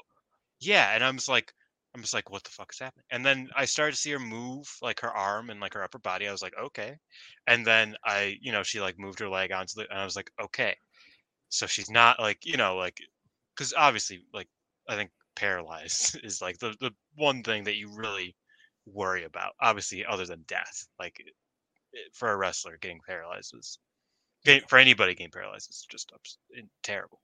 Um so i was really concerned and then you know you kind of look back at the clip it's like it seemed it's kind of funny because uh you don't like it looked like every other dive ever you know what i mean? Like this Mhm. wasn't a dante martin situation where it's like oh yeah he just his leg Yeah. ripped into 17 pieces it's like no she's it looks like she just dived like she always dives like everybody always dives it didn't look particularly Right. different until she's like laying on the ground crying you know what i mean like so Yep. it was interesting in that sense but yeah it was just really upsetting because I just don't even know how it happens. yeah me neither because Like, like, I- really like you look I at it, and like, rewatched it. and I'm like, where? How did her arm ever like make enough impact with um, presumably the floor, um, to dislocate? And that's just the freak thing with wrestling. Ultimately, um, it, and now it's like, obviously we want her to get better, we want her to get back, and I want her to take the time to get better and get back. You know, I prefer to see her at the end of the year in a big match than, you know, worrying about getting into this tournament. While obviously I will miss Saya Kamatani in the tournament. oh totally But here's the thing. This, is- this is my pitch. It's one match. She doesn't have points. You can just replace her. you could You have Mei Seira, who's unaffiliated. And I think she makes the most sense as an unaffiliated wrestler. Because you- because you would you would think I mean you could put Tekla in, you could put Kogaman, in, you could put all these people in. My my thinking is if they didn't want to put like a faction wrestler in, another faction, like a DDM wrestler or a stars wrestler, that's one wiggle room. If you just want to put a wrestler in, just put one in. I don't even at this point I don't even care. Just put someone in. see yeah the the person who would make the most sense to me is lady c because that's how Well, yeah, that would make sense. But- and just exception. But i if think they want someone to get difficult. points, yeah because then they would have to rework everything. Yeah. Because I was under the belief she was going to make the finals. Yeah, I don't. I don't think. I don't think a Mei Seira or a, another one was Saida. I thought Saida might might have been able to get in. Um, I don't think any of them are making No. it close to the finals, type of thing. No, it's like who who can you put in that can? No, they're not going to make it to the finals, but can get a decent amount of points. And it really sucks because Suzu's last night is now screwed up too. Feels Yeah. like a Momo situation. All A little bit, a little bit. Um, Yeah, I mean, we have just to wait and see ultimately, but yeah, it's it's it's a rough situation. They could just end up giving everybody the two points and then reworking it like that. Uh, that's how Yeah. they do it sometimes. Um, but usually that's mid tournament.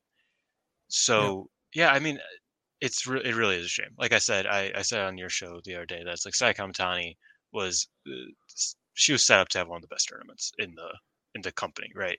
that and was- it's really unfortunate that she hurt herself on again a move that's like wow it was like a higher stakes move because it was from higher up and it was like a, yeah. a high spot she does that dive all Oh, like in every match you know what i mean like she she does that And there was a lot. There was a lot of people to land. yeah like it, it it's really a, a shame just overall and it, it really was upsetting um did put a damper on an overall really solid show um yeah Um, after the match, they had to continue on, obviously, with their angle. And I know a lot of people got mad about this, but you had no other time to do this. So I I, I want to say you had to do it now, or you you didn't have a Korakuen or something to do it. I'll just say Yeah. because you have Stardom X Stardom in three weeks on August 13th. Then you have a Korakuen, I think, or New Blood. Yeah, it's You have new blood. something. That's yeah. You have a New Blood. And then you have the Midsummer Fest, which is another pay per view. You didn't have time. You had to follow through. Um, it sucks because obviously Tommy was involved, and I'm sure Tommy's sitting there like, um, is my friend okay? You know, Tam Yeah. probably feels the same way as well. She just wrestled her, and you know their connection. It all sucked. It was a sucky situation that I understand they had to fall through on. So uh the lights go out. Megan Bain of Beyond Wrestling fame, of AEW Dark fame. Um she, you know, she made a pretty big name for herself on the indies over the past couple years, especially especially on uncharted territory that Beyond was once running. And then she tore ACL in February 2022. But she debuted. Obviously, she has a very unique look as she is very tall. Um, has this uh like the goddess head thing or whatever it's called. I have no Yeah. idea what it's called. She's- Crown. She's, also, I don't know if you know, she's also mega sus. yes, that is her nickname. She Mega is, she is mega sus. She's mega sus, just like the BritWres scene. Anyways, um, uh, that's a good one. They, they, they, um, so she debuts, and then Utami walks out, and I'm just like, what? I what is hated happening? this. I know you did, and, and Like, we, we're, was we're not going to go in too deeply because we're already way over time. Um, Can I say one name? yes, Satnam Singh. That's all I like. Obviously, Utami uh, better than Jay Lethal, obviously. yeah, but like, I was just like, oh, this sucks. yeah. So I think a lot of people are. First of all, I saw some people thinking like she's leaving Queen's Quest, and I was like, okay, well, I never got that impression. Um, she just felt too heelish. That that was the issue. Was that it felt like it, it felt un like the Queen's Quest thing feels uneasy, as everybody knows, with the Yeah. you know her leaving and them just being like, oh, oh, oh okay, yeah, and her coming back and just like kind of just being a dick is like a bit yeah, concerning. Um, it, it felt very akin to Mina with Club Venus with It the did. Nagi thing, and I was like, worked out okay, in the end, I guess. but that works out without Utami and Queen's Quest. That that's that's where Yeah. the thought process is. I'm not saying that's what's going to happen, but I, I definitely sure, understand the pro- the thought process. Well, I thought she had a Queen's Quest shirt on, so I was like, okay. Um, it looked like a Queen's Quest shirt at least. Um, but ultimately, she was out there too. She didn't give a shit about Tam. She and the best part about her promo, she's like, "Yeah, this this woman just followed me here. Um, uh, she's pretty big, huh?" And I was like, "That's hilarious." She's a big motherfucker. She's like, she didn't. Like, she that's wasn't- what she was- that's what She was like, "I didn't "Look bring, there." I didn't bring her. She just, she just followed me." So, uh, But she's big. She's a badass. Look at her. Yeah, and uh ultimately she was there to challenge Mayu Iwatani for the IWGP Women's Title. And I was Which like, Also, sick. kind of throws Throws a lot off. I- everything off. so I said in my brain, is this just like a way to create more doubt for Utami? Is she just gonna lose to Mayu and then have to back, you know, climb again, or is she just gonna beat Mayu? I will be six- very I will be very angry if Mayu loses in her first defense. Also, 'cause- for, for those thinking it might be a limit draw, uh, that's a 60 minute uh, with the IWGP. So that's not happening. Well, if it's on a stardom show, they can just lie. But yes, That's true. they get and I'm assuming it's on a stardom show and not the G1 final, because why would they want to be why would you want the G1 final upstaged? Um it'd be very bold to put Mayu and Utami ahead of that. Uh, because you know they're gonna have a great match. Mhm. Uh so ultimately it was very confusing, a lot of finish. But let's get to all the bright side, huh? I- Yes, I, would I much just- rather do that. Uh, that's why I did that first because I think ending the show with that would have been sad. So we had a lot of matches 10 matches on the night. Yes, ten. We have Micah versus Hanan, Azumi versus Mariah May, Ami Sourei versus Natsuko Tora, Natsupoi versus Starlight Kid, Utami Hayashishita versus Mina Shirakawa, shout out Shayna Baszler, Mariah versus Momo Watanabe, Shuri versus Suzu Suzuki, Mayu Iwatani versus Suzuki, Giulia versus Saori Anou leading up to that main event. That was all over the place. Um, I thought it was a great night of wrestling. There was a lot of bright spots. I think Mariah May impressed a lot of people. Um, I'm not going to talk about, about the, the dark, the my personal dark spots because this is where I get to be positive about wrestling because I love this. I mean, Um, we're yeah. going to talk about everything, to be fair, Ugh. but I just wanted to shout out Mariah May. No, yeah, Mariah May and Azumi was early on. I was like, is this going to be the best match of the night? It wasn't, obviously. It, But, like- yeah, no, it, but, it like- got blown away eventually, but By- it was by- good. By the time the Utami Mina match finished, I was like, I still think uh, Mariah and Azumi was kind of kind of up there for me. And then obviously that that stretch kind of killed that. Yeah, but you, you got you got denied, but it was really good. It was it was exactly what I think Mariah needed to kick it Yeah. off, and Azumi's Azumi. So she could make a broom look like a million bucks. And Mariah May's a lot better than a broom, believe it or not. I, a Um, lot of people are like Mariah May's had that in her this whole time. I was like, Oh yeah, like yeah, a lot of a lot of my friends, and not to get too, but a lot of my friends who don't really watch Stardom that much anymore that I've met like before Bushiroad purchased it, and it was a very Yeah. different company. Sure. Um, a lot of them watched the show and they were like, "Oh, this is like a really great show." uh, You know, like outside maybe this match, that match, whatever. Um, and a lot of them were saying that it's like, "Oh, Mariah May actually is like really good." I'm just like, "Yeah, it's like, you know, because there's always kind of that that concept that perception of Mariah well, May." you, me, you, me, and Alex aren't allowed to yeah, you know applaud her uh, as much anymore. We're just assumed. yeah. but you know, she's just I mean she's it. She's a good tag team wrestler too. Yeah. No, I, I didn't expect her to be so good as sing, as a singles. No, well, I I didn't know. I didn't. So I knew like she was really looking for like a high speed match, Mhm. but I didn't know like they were gonna go crazy, like crazy in the second match on the card that you know is not gonna get a ton of time. If that yeah, makes I sense. thought no, totally. I, I think that Azumi completely like matched her pace, eh, or Oh, yeah. May even more so matched Azumi's pace, which is very hard to do. Impossible. even Me, me and Alex uh, spoke about that. It's like the issue sometimes is that Azumi sometimes makes other wrestlers look like chumps, just because she wrestles so fast and so that. seamlessly. she did that to poor Rena. Yeah, like yeah, exactly. Um but you know, Mariah May really kept up. She made it look good and they just really killed it. The high spots were phenomenal. Uh the power bombs the Powerbomb was outside was awesome. pheno- just great. Uh the finish I loved with the spinning Yeah, uh, happily ever after. And yeah, I was I was like really the best cool with wrestler to do a tombstone as their finish. See, I had to Finish very a very Sure. exact thing. sure.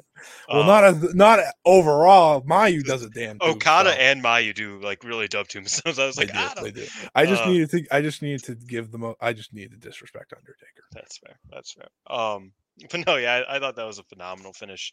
Um, usually I'm upset when the Izumi loses, but I was kind of like, I think Mariah May really needs this one, so I, I was really happy with Mariah May winning this, and it was a really fun match. This is Of the- beat, uh, of the first half of the card. Mirai. Of the first half of the card, this is my favorite match up until Mariah Momo. I'm shocked. Anyway, um, I will talk real quick about Utami and Mina. Utami debuted a new finisher, the Shocking Basler. Is it the Shocking Basler? yeah, it's the shocking Basler. which is after which yes it is after Shayna Baszler who taught her the move handed her the move which is funny because I have seen Shayna Baszler do moves like this so I was like well she's not Yeah. lying um which is nice um and it it's supposed to be a power bomb No, it's not. It's not. it's Uh, not No, it's supposed to be exactly what it was. Because so I'm a huge Shayna Baszler fan, and Shayna when she debuted on Raw, uh, and she was doing the vampire thing that uh, wasn't a vampire thing. Um, she that was her move. Was it was like this? It was like a sit out. It was like a slam, a side slam. Um, Okay. it was it was like a pump handle or not pump handle. It was a gut wrench over to the other Yeah. side, and that was a slam. So it was the exact move she was trying to do. Um, she, it, I don't know what the problem was, but like it, Mina looked like she weighed a million bricks when Utami was trying to do it. Not like in a way that she, not trying to be disparaging. No, just like it looked. like, no, was it looked struggling. like dead weight. It looked like yeah, dead weight. exactly. No, that's what I mean. Yeah, because like I've seen, I've seen Shayna do it to a lot bigger. Yeah, she does Mina, it easier. who- Had she done it a yeah. lot faster, it would have. That's another. That's yeah, yeah. But that's Yeah, I know what the move there. you're talking about now. Is now that I think of back to Shayna, I because it looked like she was almost going for the power bomb, and I was like, That's what I thought. that doesn't make sense. like, who does a side power bomb? Because that because she went dropped her on the side. It's not like she dropped Mhm. her in front of her.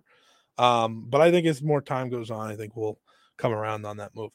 Um, Mariah versus Momo Watanabe. I made fun of Alex a lot after this match. Actually, um, we are we are way over time. Ryan's gonna kill me, so we'll we'll we'll power through here. But um, one tip here is Momo Watanabe can still go, yes. and Mariah's excellent. she's so back. Um, this match actually really set me up for like a great uh couple matches on this show. Um, because this match like really blew my expectations away because I didn't know what to expect. Because Momo, You were scared. oh, I was terrified. Momo could have just shat the bed if she wanted to because she Sure. just you know she could have just used the bat and that was like that could have been the entire thing. But instead the bat was used very beautifully. Like Mariah just lariated it out of her hand. Oh, that was like, awesome. She's like, was "Get that great. It was great. Outta here." and this was just a great match. This is the first like truly great match. I feel like Utami Mina kind of underperformed for me.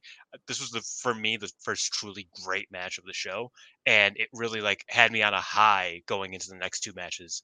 Uh, just because I was like, Momo, just it's Momo, man. Like Momo's, you know, like Yeah. you always you always wait for that that like tell that's like, oh, Momo's like trying. She's really going into it right now, and this was this was that. So I'm really excited moving forward because she's back. She is back. She looks she looks determined. She looks ready to go. She looks like Momo Watanabe. Yeah. And that's what matters. Mariah also Uh, good, obviously. Yeah, well, yeah. She's just she's on her roll now. My, Mariah's there's no looking back with Mariah. Um, next up was my match of the night: Shuri versus. Suzuki. I don't need to tell you much. Watch it. Shuri- It Watch it Shuri versus Suzuki. Go out of your way to watch it. It was phenomenal. I'm gonna watch it again probably when we're done recording. Yeah, if you um, haven't watched it since it's, you need to watch it. Like it's it's. Is it even better? Is that what you're saying to me? No, no, no. I'm not talking to you. I'm wa- talking to the the audience. I'm Oh, saying if if you you, haven't haven't watched watched it it, Yeah, it. you need to watch it I've was been on- So I've- done. I've just been on like if, if Mayu Iwatani wasn't a didn't exist, Suzu Suzuki would be my favorite wrestler in the world. And sometimes I just act like Mayu doesn't exist to be fair to everyone. Yeah. uh, but this was phenomenal. It was the two two of the best facing off for the first time, and you felt it from the very start. Uh Mayu Iwatani versus Suzuki was Mayu Iwatani versus Suzuki. But Mayu won on the opening night. Yeah.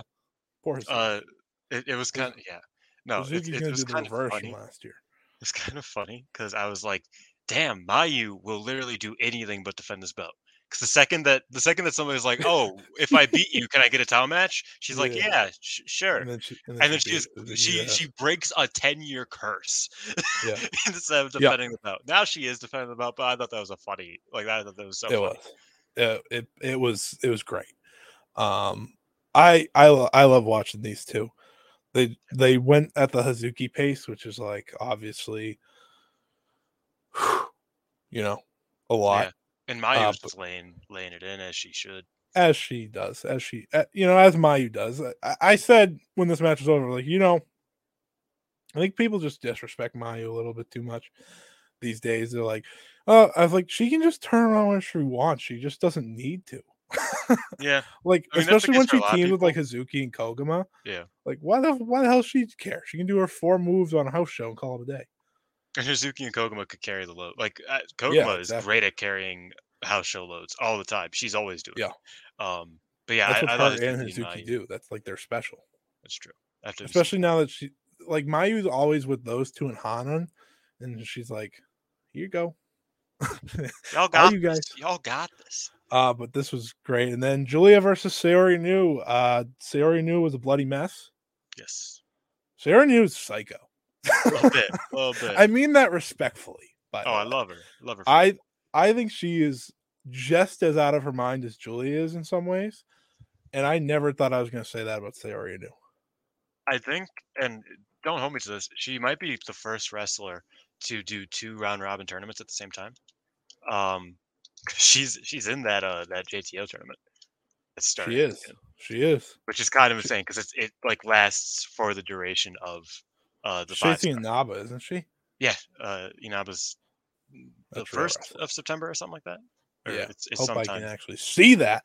Um, Well, but this was I, I I had a great time watching this. Like it it wasn't perfect because like there was a lot of working to the big spots.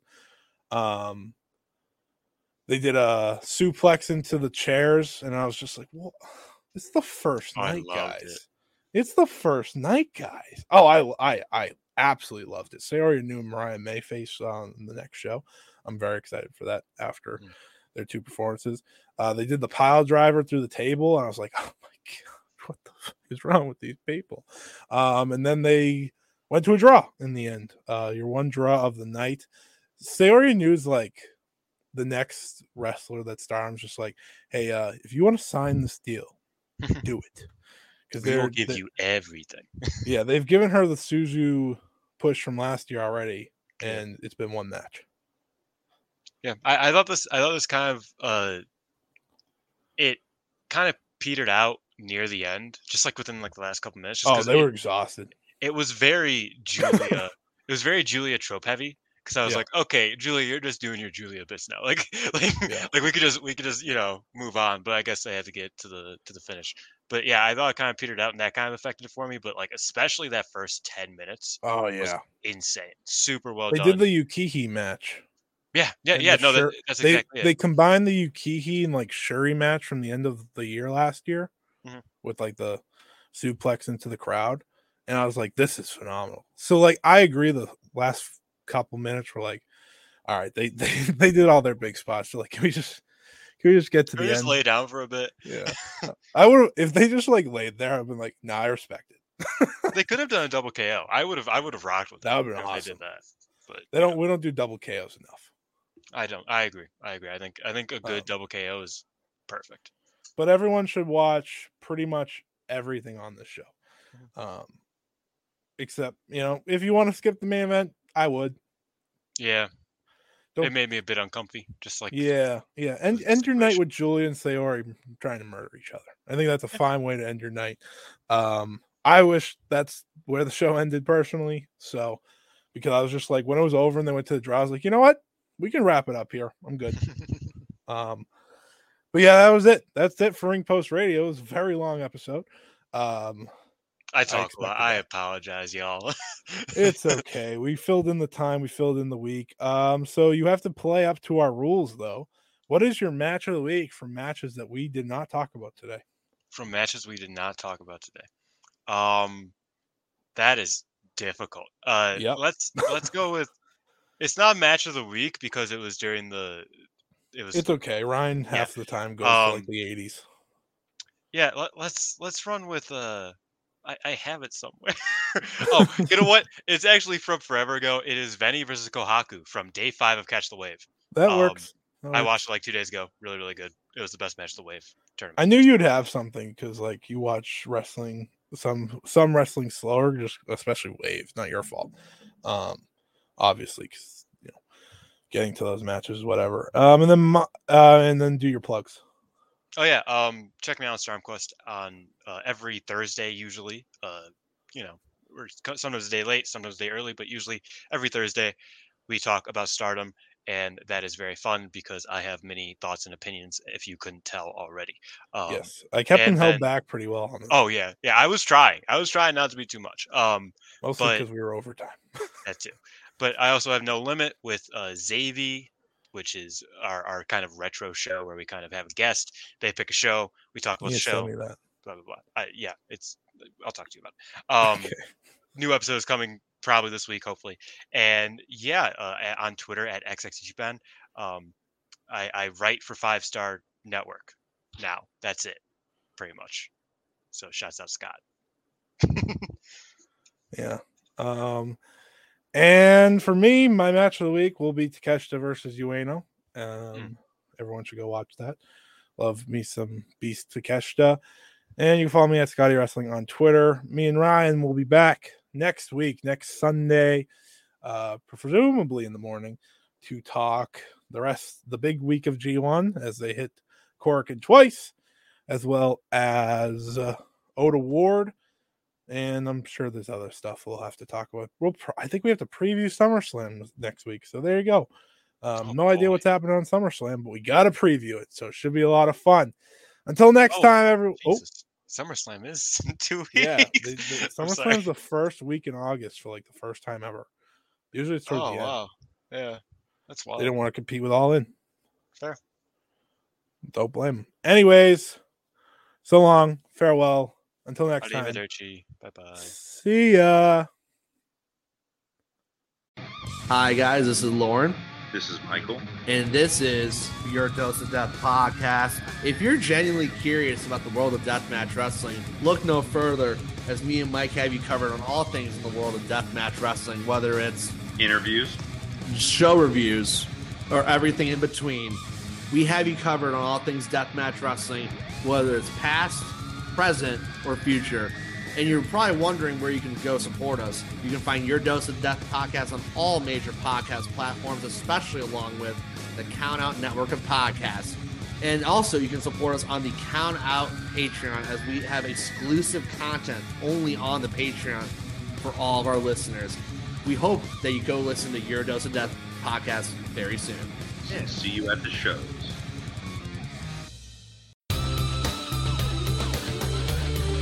This has been a Count Out Podcast.